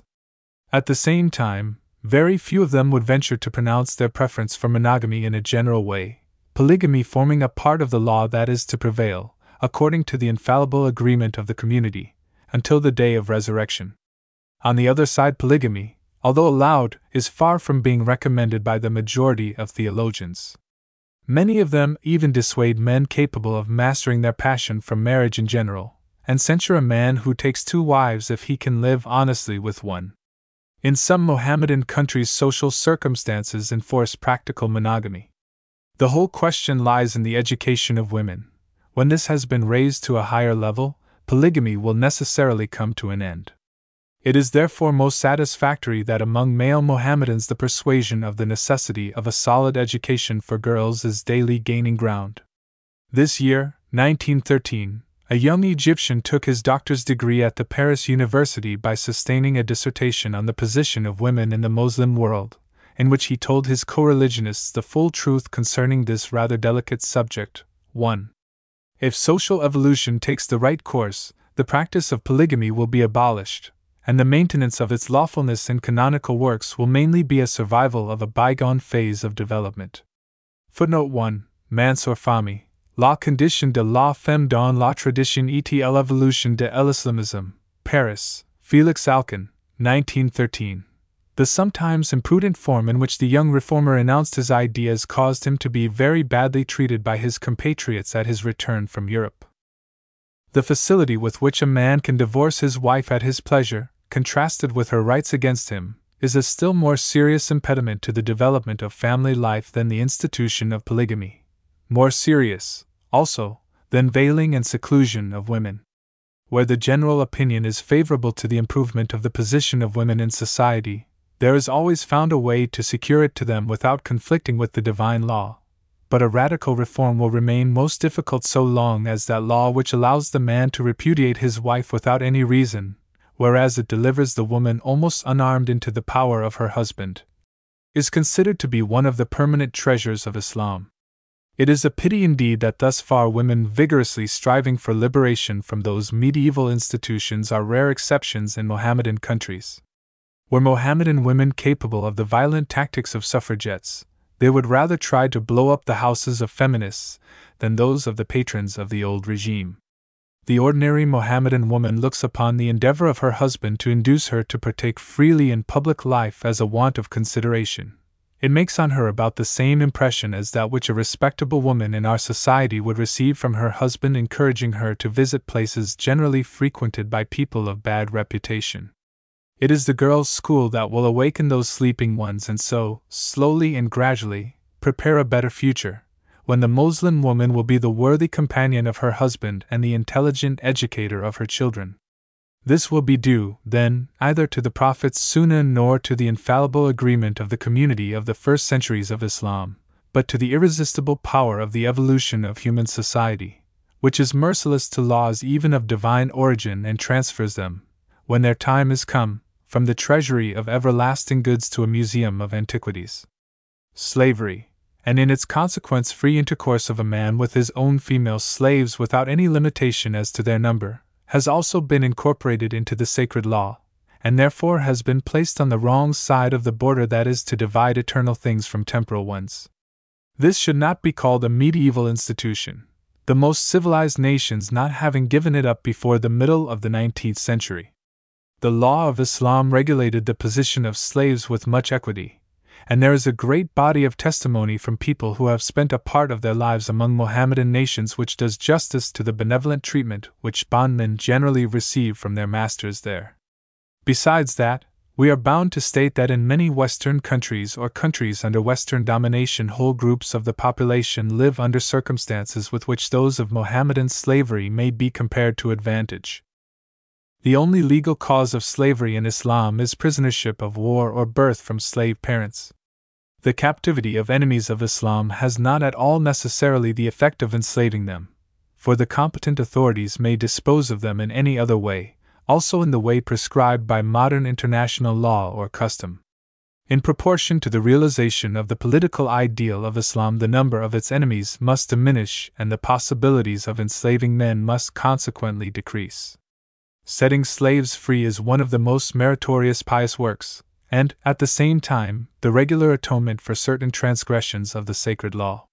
So, according to Mohammedan principles, slavery is an institution destined to disappear.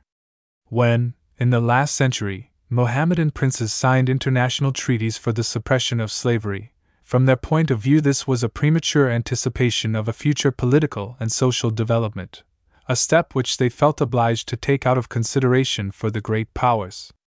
In Arabia, every effort of the Turkish government to put such international agreements into execution has thus far given rise to popular sedition against the Ottoman authority.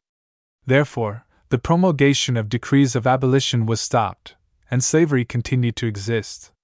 The import of slaves from Africa has, in fact, considerably diminished, but I am not quite sure of the proportional increase of the liberty which the natives of that continent enjoy at home.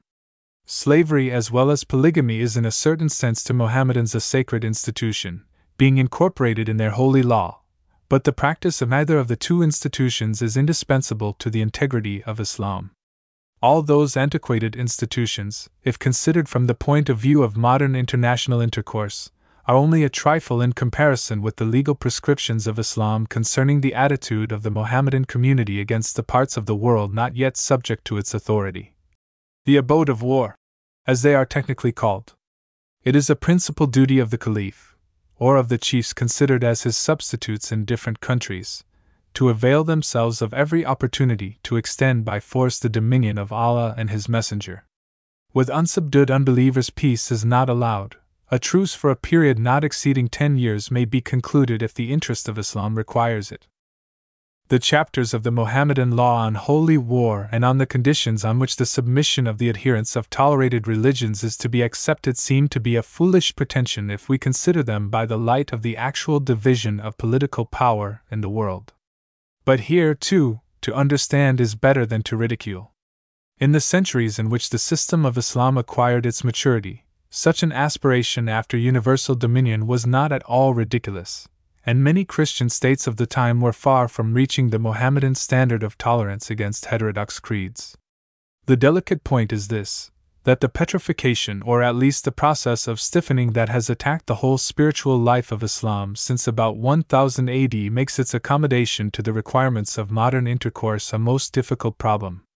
But it is not only the Mohammedan community that needed misfortune and humiliation before it was able to appreciate liberty of conscience, or that took a long time to digest those painful lessons of history. There are still Christian churches which accept religious liberty only in circumstances that make supreme authority unattainable to them, and which, elsewhere, would not disdain the use of material means to subdue spirits to what they consider the absolute truth. To judge such things with equity, we must remember that every man possessed of a firm conviction of any kind is more or less a missionary, and the belief in the possibility of winning souls by violence has many adherents everywhere. One of my friends among the young Turkish state officials, who wished to persuade me of the perfect religious tolerance of Turkey of today, concluded his argument by the following reflection. Formerly, men used to behead each other for difference of opinion about the hereafter. Nowadays, praise be to Allah, we are permitted to believe what we like. But people continue to kill each other for political or social dissension. That is most pitiful indeed, for the weapons in use being more terrible and more costly than before, mankind lacks the peace necessary to enjoy the liberty of conscience it has acquired. The truthful irony of these words need not prevent us from considering the independence of spiritual life and the liberation of its development from material compulsion as one of the greatest blessings of our civilization. We feel urged by missionary zeal of the better kind to make the Mohammedan world partake in its enjoyment. In the Turkish Empire, in Egypt, in many Mohammedan countries under Western control, the progressive elements of Moslem society spontaneously meet us halfway.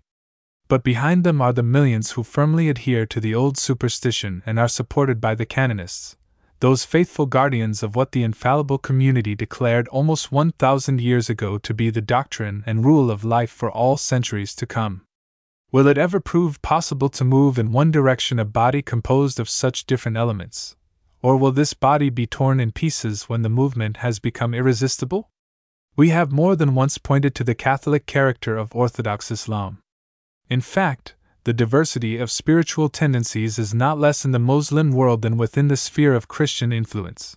But in Islam, apart from the political schisms of the first centuries, that diversity has not given rise to anything like the division of Christianity into sections. There is a prophetic saying, related by tradition, which later generations have generally misunderstood to mean that the Mohammedan community would be split into 73 different sections Muslim. Heresiologists have been induced by this prediction to fill up their lists of 73 numbers with all sorts of names, many of which represent nothing but individual opinions of more or less famous scholars on subordinate points of doctrine or law. Almost 95% of all Mohammedans are indeed bound together by a spiritual unity that may be compared with that of the Roman Catholic Church, within whose walls there is also room for religious and intellectual life of very different origin and tendency. In the sense of broadness, Islam has this advantage that there is no generally recognized palpable authority able to stop now and then the progress of modernism or similar deviations from the trodden path with an imperative halt. There is no lack indeed of mutual accusation of heresy. But this remains without serious consequences because of the absence of a high ecclesiastical council competent to decide once for all. The political authorities, who might be induced by fanatical theologians to settle disputes by violent inquisitorial means, have been prevented for a long time from such interference by more pressing affairs. A knowledge alone of the orthodox system of Islam, however complete, would give us an even more inadequate idea of the actual world of Catholic Islam than the notion we should acquire of the spiritual currents moving the Roman Catholic world by merely studying the dogma and the canonical law of the Church of Rome. Nevertheless, the unity of Islamic thought is by no means a word void of sense. The ideas of Mohammedan philosophers, borrowed for a great part from Neoplatonism, the pantheism and the emanation theory of Mohammedan mystics are certainly still further distant from the simplicity of Quranic religion than the orthodox dogmatics. But all those conceptions alike show indubitable marks of having grown up on Mohammedan soil. In the works even of those mystics who effaced the limits between things human and divine, who put Judaism, Christianity, and paganism on the same line with the revelation of Muhammad, and who are therefore duly anathematized by the whole Orthodox world, almost every page testifies to the relation of the ideas announced with Mohammedan civilization. Most of the treatises on science, arts, or law written by Egyptian students for their doctor's degree at European universities make no exception to this rule. The manner in which these authors conceive the problems and strive for their solution is, in a certain sense, in the broadest sense, of course, Mohammedan. Thus, if we speak of Mohammedan thought, civilization, spirit, we have to bear in mind the great importance of the system which, almost unchanged, has been delivered for about 1,000 years by one generation of doctors of Islam to the other, although it has become ever more unfit to meet the needs of the community, on whose infallible agreement it rests. But, at the same time, we ought to consider that beside the agreement of canonists, of dogmatists, and of mystics, there are a dozen more agreements social, political, popular, philosophical, and so on, and that however great may be the influence of the doctors, who pretend to monopolize infallibility for the opinions on which they agree. The real agreement of Islam is the least common measure of all the agreements of the groups which make up the community. It would require a large volume to review the principal currents of thought pervading the Moslem world in our day, but a general notion may be acquired by a rapid glance at two centers, geographically not far distant from each other, but situated at the opposite poles of spiritual life Mecca and Cairo. In Mecca, yearly two or three hundred thousand Moslems from all parts of the world come together to celebrate the Hajj, that curious set of ceremonies of pagan Arabian origin which Muhammad has incorporated into his religion, a durable survival that in Islam makes an impression as singular as that of jumping processions in Christianity. Muhammad never could have foreseen that the consequence of his concession to deeply rooted Arabic custom would be that in future centuries Chinese, Malays, Indians, Tatars, Turks, Egyptians, Berbers, and Negroes would meet on this barren desert soil and carry home profound impressions of the international significance of Islam. Still more important is the fact that from all those countries young people settle here for years to devote themselves to the study of the sacred science. From the second to the tenth month of the Mohammedan lunar year, the Haram, i.e., the mosque, which is an open place with the Kaaba in its midst and surrounded by large roofed galleries, has free room enough between the hours of public service to allow of a dozen or more circles of students sitting down around their professors to listen to as many lectures on different subjects, generally delivered in a very loud voice. Arabic grammar and style, prosody, logic, and other preparatory branches, the sacred trivium, canonic law, dogmatics, and mysticism, and for the more advanced, exegesis of Koran and tradition and some other branches of supererogation, are taught here in the medieval way from medieval textbooks or from more modern compilations reproducing their contents, and completing them more or less by treating modern questions according to the same methods. It is now almost 30 years since I lived the life of a Meccan student during one university year, after having become familiar with the matter taught by the professors of the Temple of Mecca, the Haram, by privately studying it, so that I could freely use all my time in observing the mentality of people learning those things not for curiosity, but in order to acquire the only true direction for their life in this world and the salvation of their souls in the world to come. For a modern man, there could hardly be a better opportunity imagined for getting a true vision of the Middle Ages than is offered to the Orientalists by a few months' stay in the holy city of Islam. In countries like China, Tibet, or India, there are spheres of spiritual life which present to us still more interesting material for comparative study of religions than that of Mecca, because they are so much more distant from our own. But, just on that account, the Western student would not be able to adapt his mind to their mental atmospheres as he may do in Mecca. No one would think for one moment of considering Confucianism, Hinduism, or Buddhism as specially akin to Christianity whereas Islam has been treated by some historians of the Christian Church as belonging to the heretical offspring of the Christian religion. In fact, if we are able to abstract ourselves for a moment from all dogmatic prejudice and to become a Meccan with the Meccans, one of the neighbors of Allah, as they call themselves, we feel in their temple, the Haram, as if we were conversing with our ancestors of five or six centuries ago. Here, scholasticism with a rabbinical tint forms the great attraction to the minds of thousands of intellectually highly gifted men of all ages. The most important lectures are delivered during the forenoon and in the evening. A walk, at one of those hours, through the square and under the colonnades of the mosque, with ears open to all sides, will enable you to get a general idea of the objects of mental exercise of this international assembly. Here you may find a sheik of pure Arab descent explaining to his audience, composed of white Syrians or Circassians, of brown and yellow Abyssinians and Egyptians, of Negroes, Chinese, and Malays, the probable and improbable legal consequences of marriage contracts, not excepting those between men and genii. There, a Negro scholar is explaining the ontological evidence of the existence of a creator and the logical necessity of his having twenty qualities, inseparable from, but not identical with, his essence. In the midst of another circle, a learned mufti of indeterminably mixed extraction demonstrates to his pupils from the standard work of Al Ghazali the absolute vanity of law and doctrine to those whose hearts are not purified from every attachment to the world. Most of the branches of Mohammedan learning are represented within the walls of this temple by more or less famous scholars, and still there are a great number of private lectures delivered at home by professors who do not like to be disturbed by the unavoidable noise in the mosque, which during the whole day serves as a meeting place for friends or business men, as an exercise hall for Koran reciters, and even as a passage for people going from one part of the town to the other. In order to complete your medieval dream with a scene from daily life, you have only to leave the mosque by the Bab Dureba, one of its 22 gates, where you may see human merchandise exhibited for sale by the slave brokers, and then to have a glance, outside the wall, at a camel caravan, bringing firewood and vegetables into the town. Led by Bedouins whose outward appearance has as little changed as their minds since the day when Muhammad began here to preach the word of Allah. To the greater part of the world represented by this international exhibition of Islam, as a modern Mussulman writer calls it, our modern world, with all its problems, its emotions, its learning and science, hardly exists.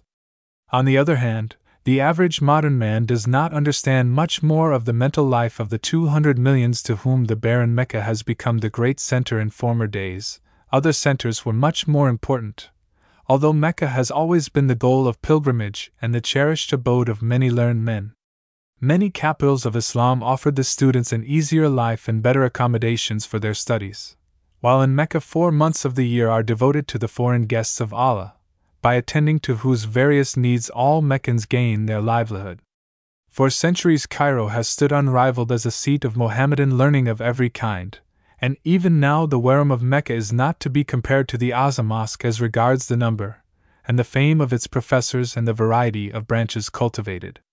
In the last half century, however, the ancient repute of the Egyptian metropolis has suffered a good deal from the enormous increase of European influence in the land of the pharaohs, the effects of which have made themselves felt even in the Azhar.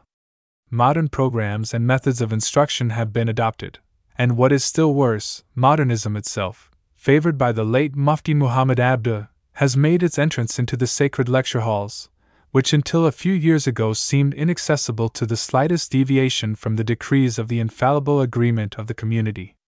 Strenuous efforts have been made by eminent scholars to liberate Islam from the chains of the authority of the past ages on the basis of independent interpretation of the Koran, not in the way of the Wahhabi reformers, who tried a century before to restore the institutions of Muhammad's time in their original purity but on the contrary, with the object of adapting Islam by all means in their power to the requirements of modern life.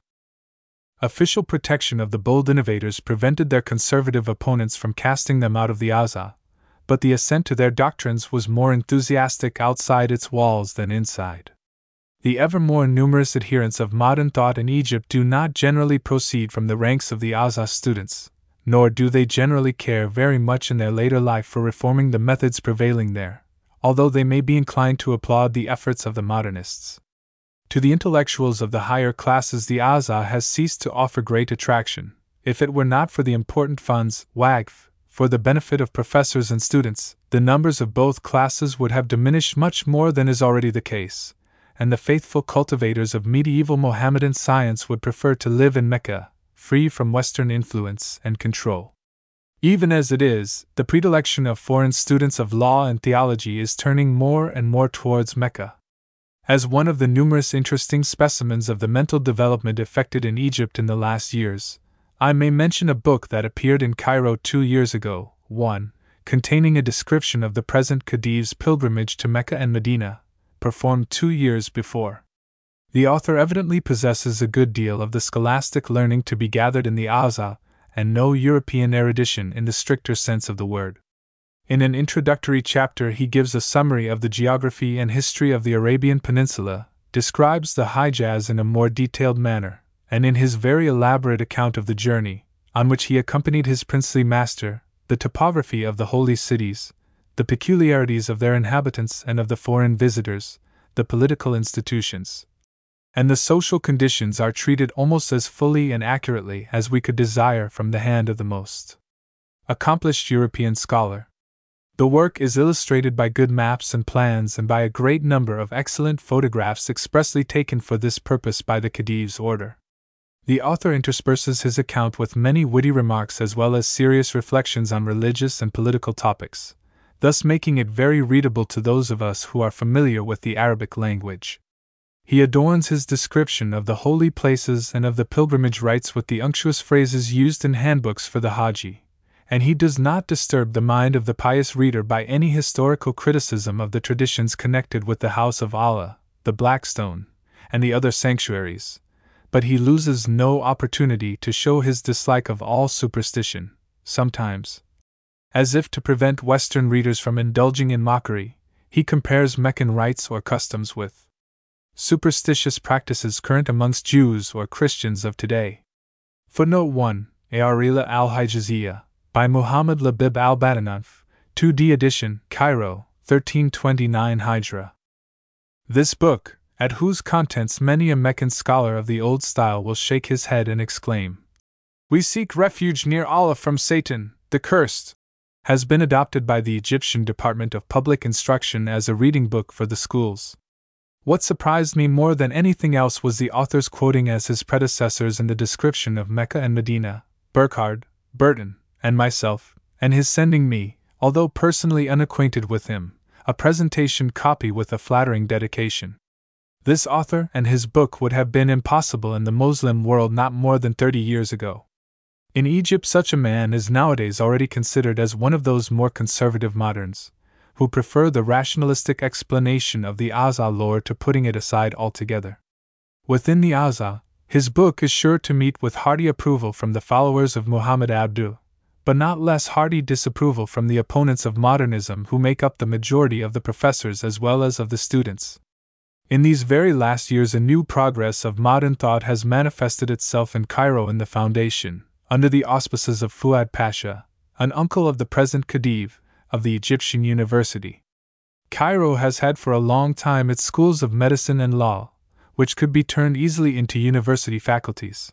Therefore, the founders of the university thought it urgent to establish a faculty of arts, and if this proved a success, to add a faculty of science. In the meantime, gifted young men were granted subsidies to learn at European universities what they needed to know to be the professors of a coming generation, and for the present, Christian as well as Mohammedan natives of Egypt and European scholars living in the country were appointed as lecturers. Professors being borrowed from the universities of Europe to deliver lectures in Arabic on different subjects, chosen more or less at random before an audience little prepared to digest the lessons offered to them. The rather hasty start, and the lack of a well defined scheme have made the Egyptian university a subject of severe criticism. Nevertheless, its foundation is an unmistakable expression of the desire of intellectual Egypt to translate modern thought into its own language, to adapt modern higher instruction to its own needs. This same aim is pursued in a perhaps more efficacious manner by the hundreds of Egyptian students of law, science, and medicine at French, English, and some other European universities. The Turks could not freely follow such examples before the revolution of 1908, but they have shown since that time that their abstention was not voluntary. England, France, Holland, and other countries governing Mohammedan populations are all endeavoring to find the right way to incorporate their Mohammedan subjects into their own civilization. Fully recognizing that it was the material covetousness of past generations that submitted those nations to their rule, the so called colonial powers consider it their duty now to secure for them in international intercourse the place which their natural talent enables them to occupy. The question whether it is better simply to leave the Moslems to Islam as it was for centuries is no longer an object of serious discussion, the reforming process being at work everywhere, in some parts with surprising rapidity. We can only try to prognosticate the solution which the near future reserves for the problem how the Muslim world is to be associated with modern thought. In this problem, the whole civilized world and the whole world of Islam are concerned. The ethnic difference between Indians, North Africans, Malays, etc., may necessitate a difference of method in detail, the Islam problem lies at the basis of the question for all of them. On the other hand, the future development of Islam does not only interest countries with Mohammedan dominions, it claims as well the attention of all the nations partaking in the international exchange of material and spiritual goods. This would be more generally recognized if some knowledge of Islam were more widely spread amongst ourselves, if it were better realized that Islam is next akin to Christianity. It is the Christian mission that shows the deepest consciousness of this state of things, and the greatest activity in promoting an association of Mohammedan thought with that of Western nations. The solid mass of experience due to the efforts of numerous missionaries is not of an encouraging nature. There is no reasonable hope of the conversion of important numbers of Mohammedans to any Christian denomination. Broad minded missionary societies have therefore given up the old fruitless proselytizing methods and have turned to social improvement in the way of education, medical treatment, and the like. It cannot be denied that what they want above all to bring to Mohammedans is just what these most energetically decline to accept. On the other hand, the advocates of a purely civilizing mission are bound to acknowledge that, but for rare exceptions, the desire of incorporating Mohammedan nations into our world of thought does not rouse the devoted, self denying enthusiasm inspired by the vocation of propagating a religious belief. The ardor displayed by some missionaries in establishing in the Dar al Islam Christian centers from which they distribute to the Mohammedans those elements of our civilization which are acceptable to them deserves cordial praise. The more so because they themselves entertain but little hope of attaining their ultimate aim of conversion. Mohammedans who take any interest in Christianity are taught by their own teachers that the revelation of Jesus, after having suffered serious corruption by the Christians themselves, has been purified and restored to its original simplicity by Muhammad, and are therefore inaccessible to missionary arguments. Nay, amongst uncivilized pagans, the lay mission of Islam is the most formidable competitor of clerical propagation of the Christian faith. People who take no active part in missionary work are not competent to dissuade Christian missionaries from continuing their seemingly hopeless labor among Mohammedans, nor to prescribe to them the methods they are to adopt. Their full autonomy is to be respected. But all agree that Mohammedans, disinclined as they are to reject their own traditions of thirteen centuries and to adopt a new religious faith, become ever better disposed to associate their intellectual, social, and political life with that of the modern world. Here lies the starting point for two divisions of mankind which for centuries have lived their own lives separately in mutual misunderstanding, from which to pursue their way arm in arm to the greater advantage of both. We must leave it to the Mohammedans themselves to reconcile the new ideas which they want with the old ones with which they cannot dispense but we can help them in adapting their educational system to modern requirements, and give them a good example by rejecting the detestable identification of power and right in politics which lies at the basis of their own canonical law on holy war as well as at the basis of the political practice of modern Western states. This is a work in which we all may collaborate, whatever our own religious conviction may be. The principal condition for a fruitful, friendly intercourse of this kind is that we make the Moslem world an object of continual serious investigation in our intellectual centers. Having spent a good deal of my life in seeking for the right method of associating with modern thought the 35 millions of Mohammedans whom history has placed under the guardianship of my own country, I could not help drawing some practical conclusions from the lessons of history which I have tried to reduce to their most abridged form.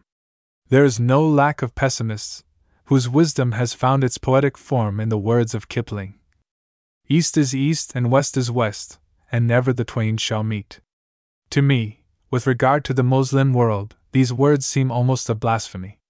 The experience acquired by adapting myself to the peculiarities of Mohammedans, and by daily conversation with them for about twenty years, has impressed me with the firm conviction that between Islam and the modern world an understanding is to be attained, and that no period has offered a better chance of furthering it than the time in which we are living.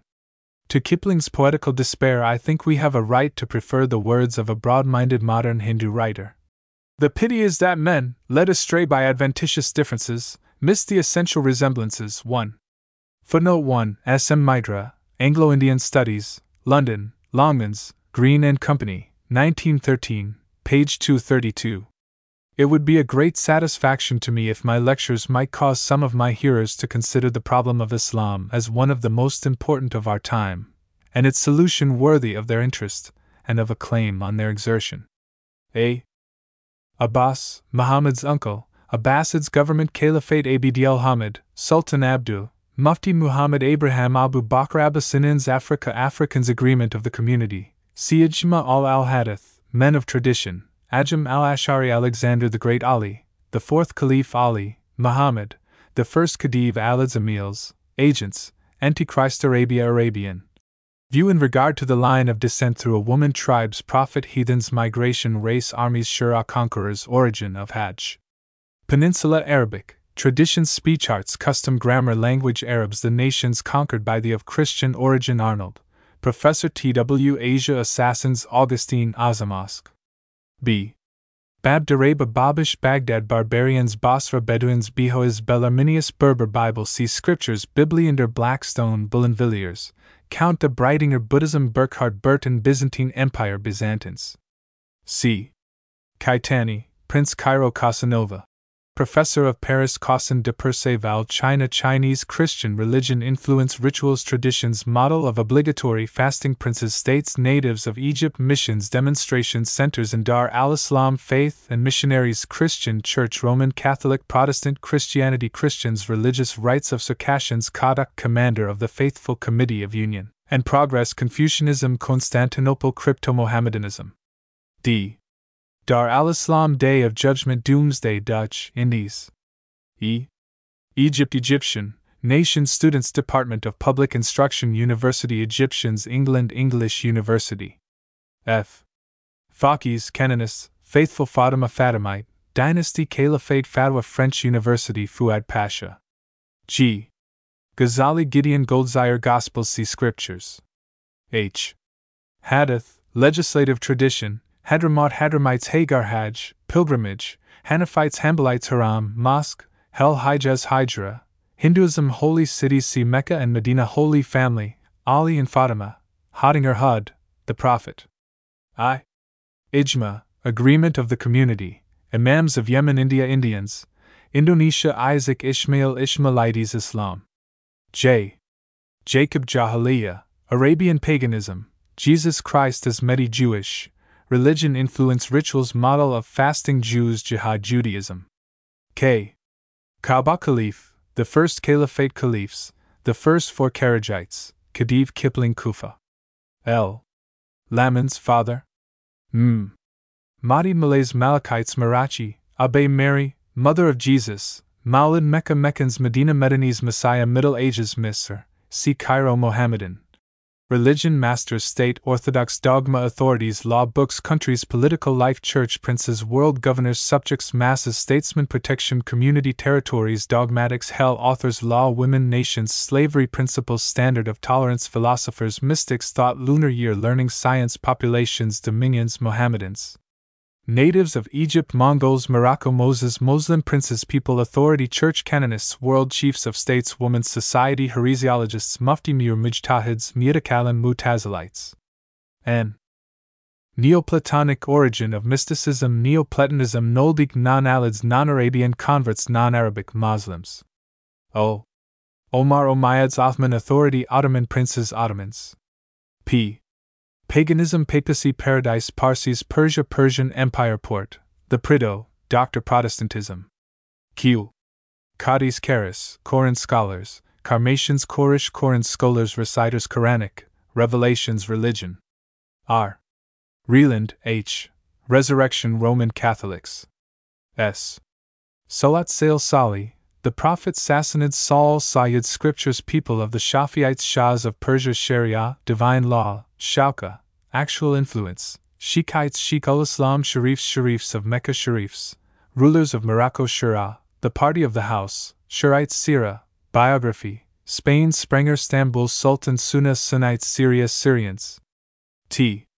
Taif Tatars Testament, see Scriptures Tibet Tradition, see Hadith Trinity Turkey Sultan of Turkish, Empire Circles Conqueror Sultan Arms Government State Officials Turks. U. Ulama Learned Men. V. Voltaire. W. Wahhabi reformers Weil Wellhausen desires. Y. Yemen Imams of Z. Zaydites Zakat, taxes, Zanzibar.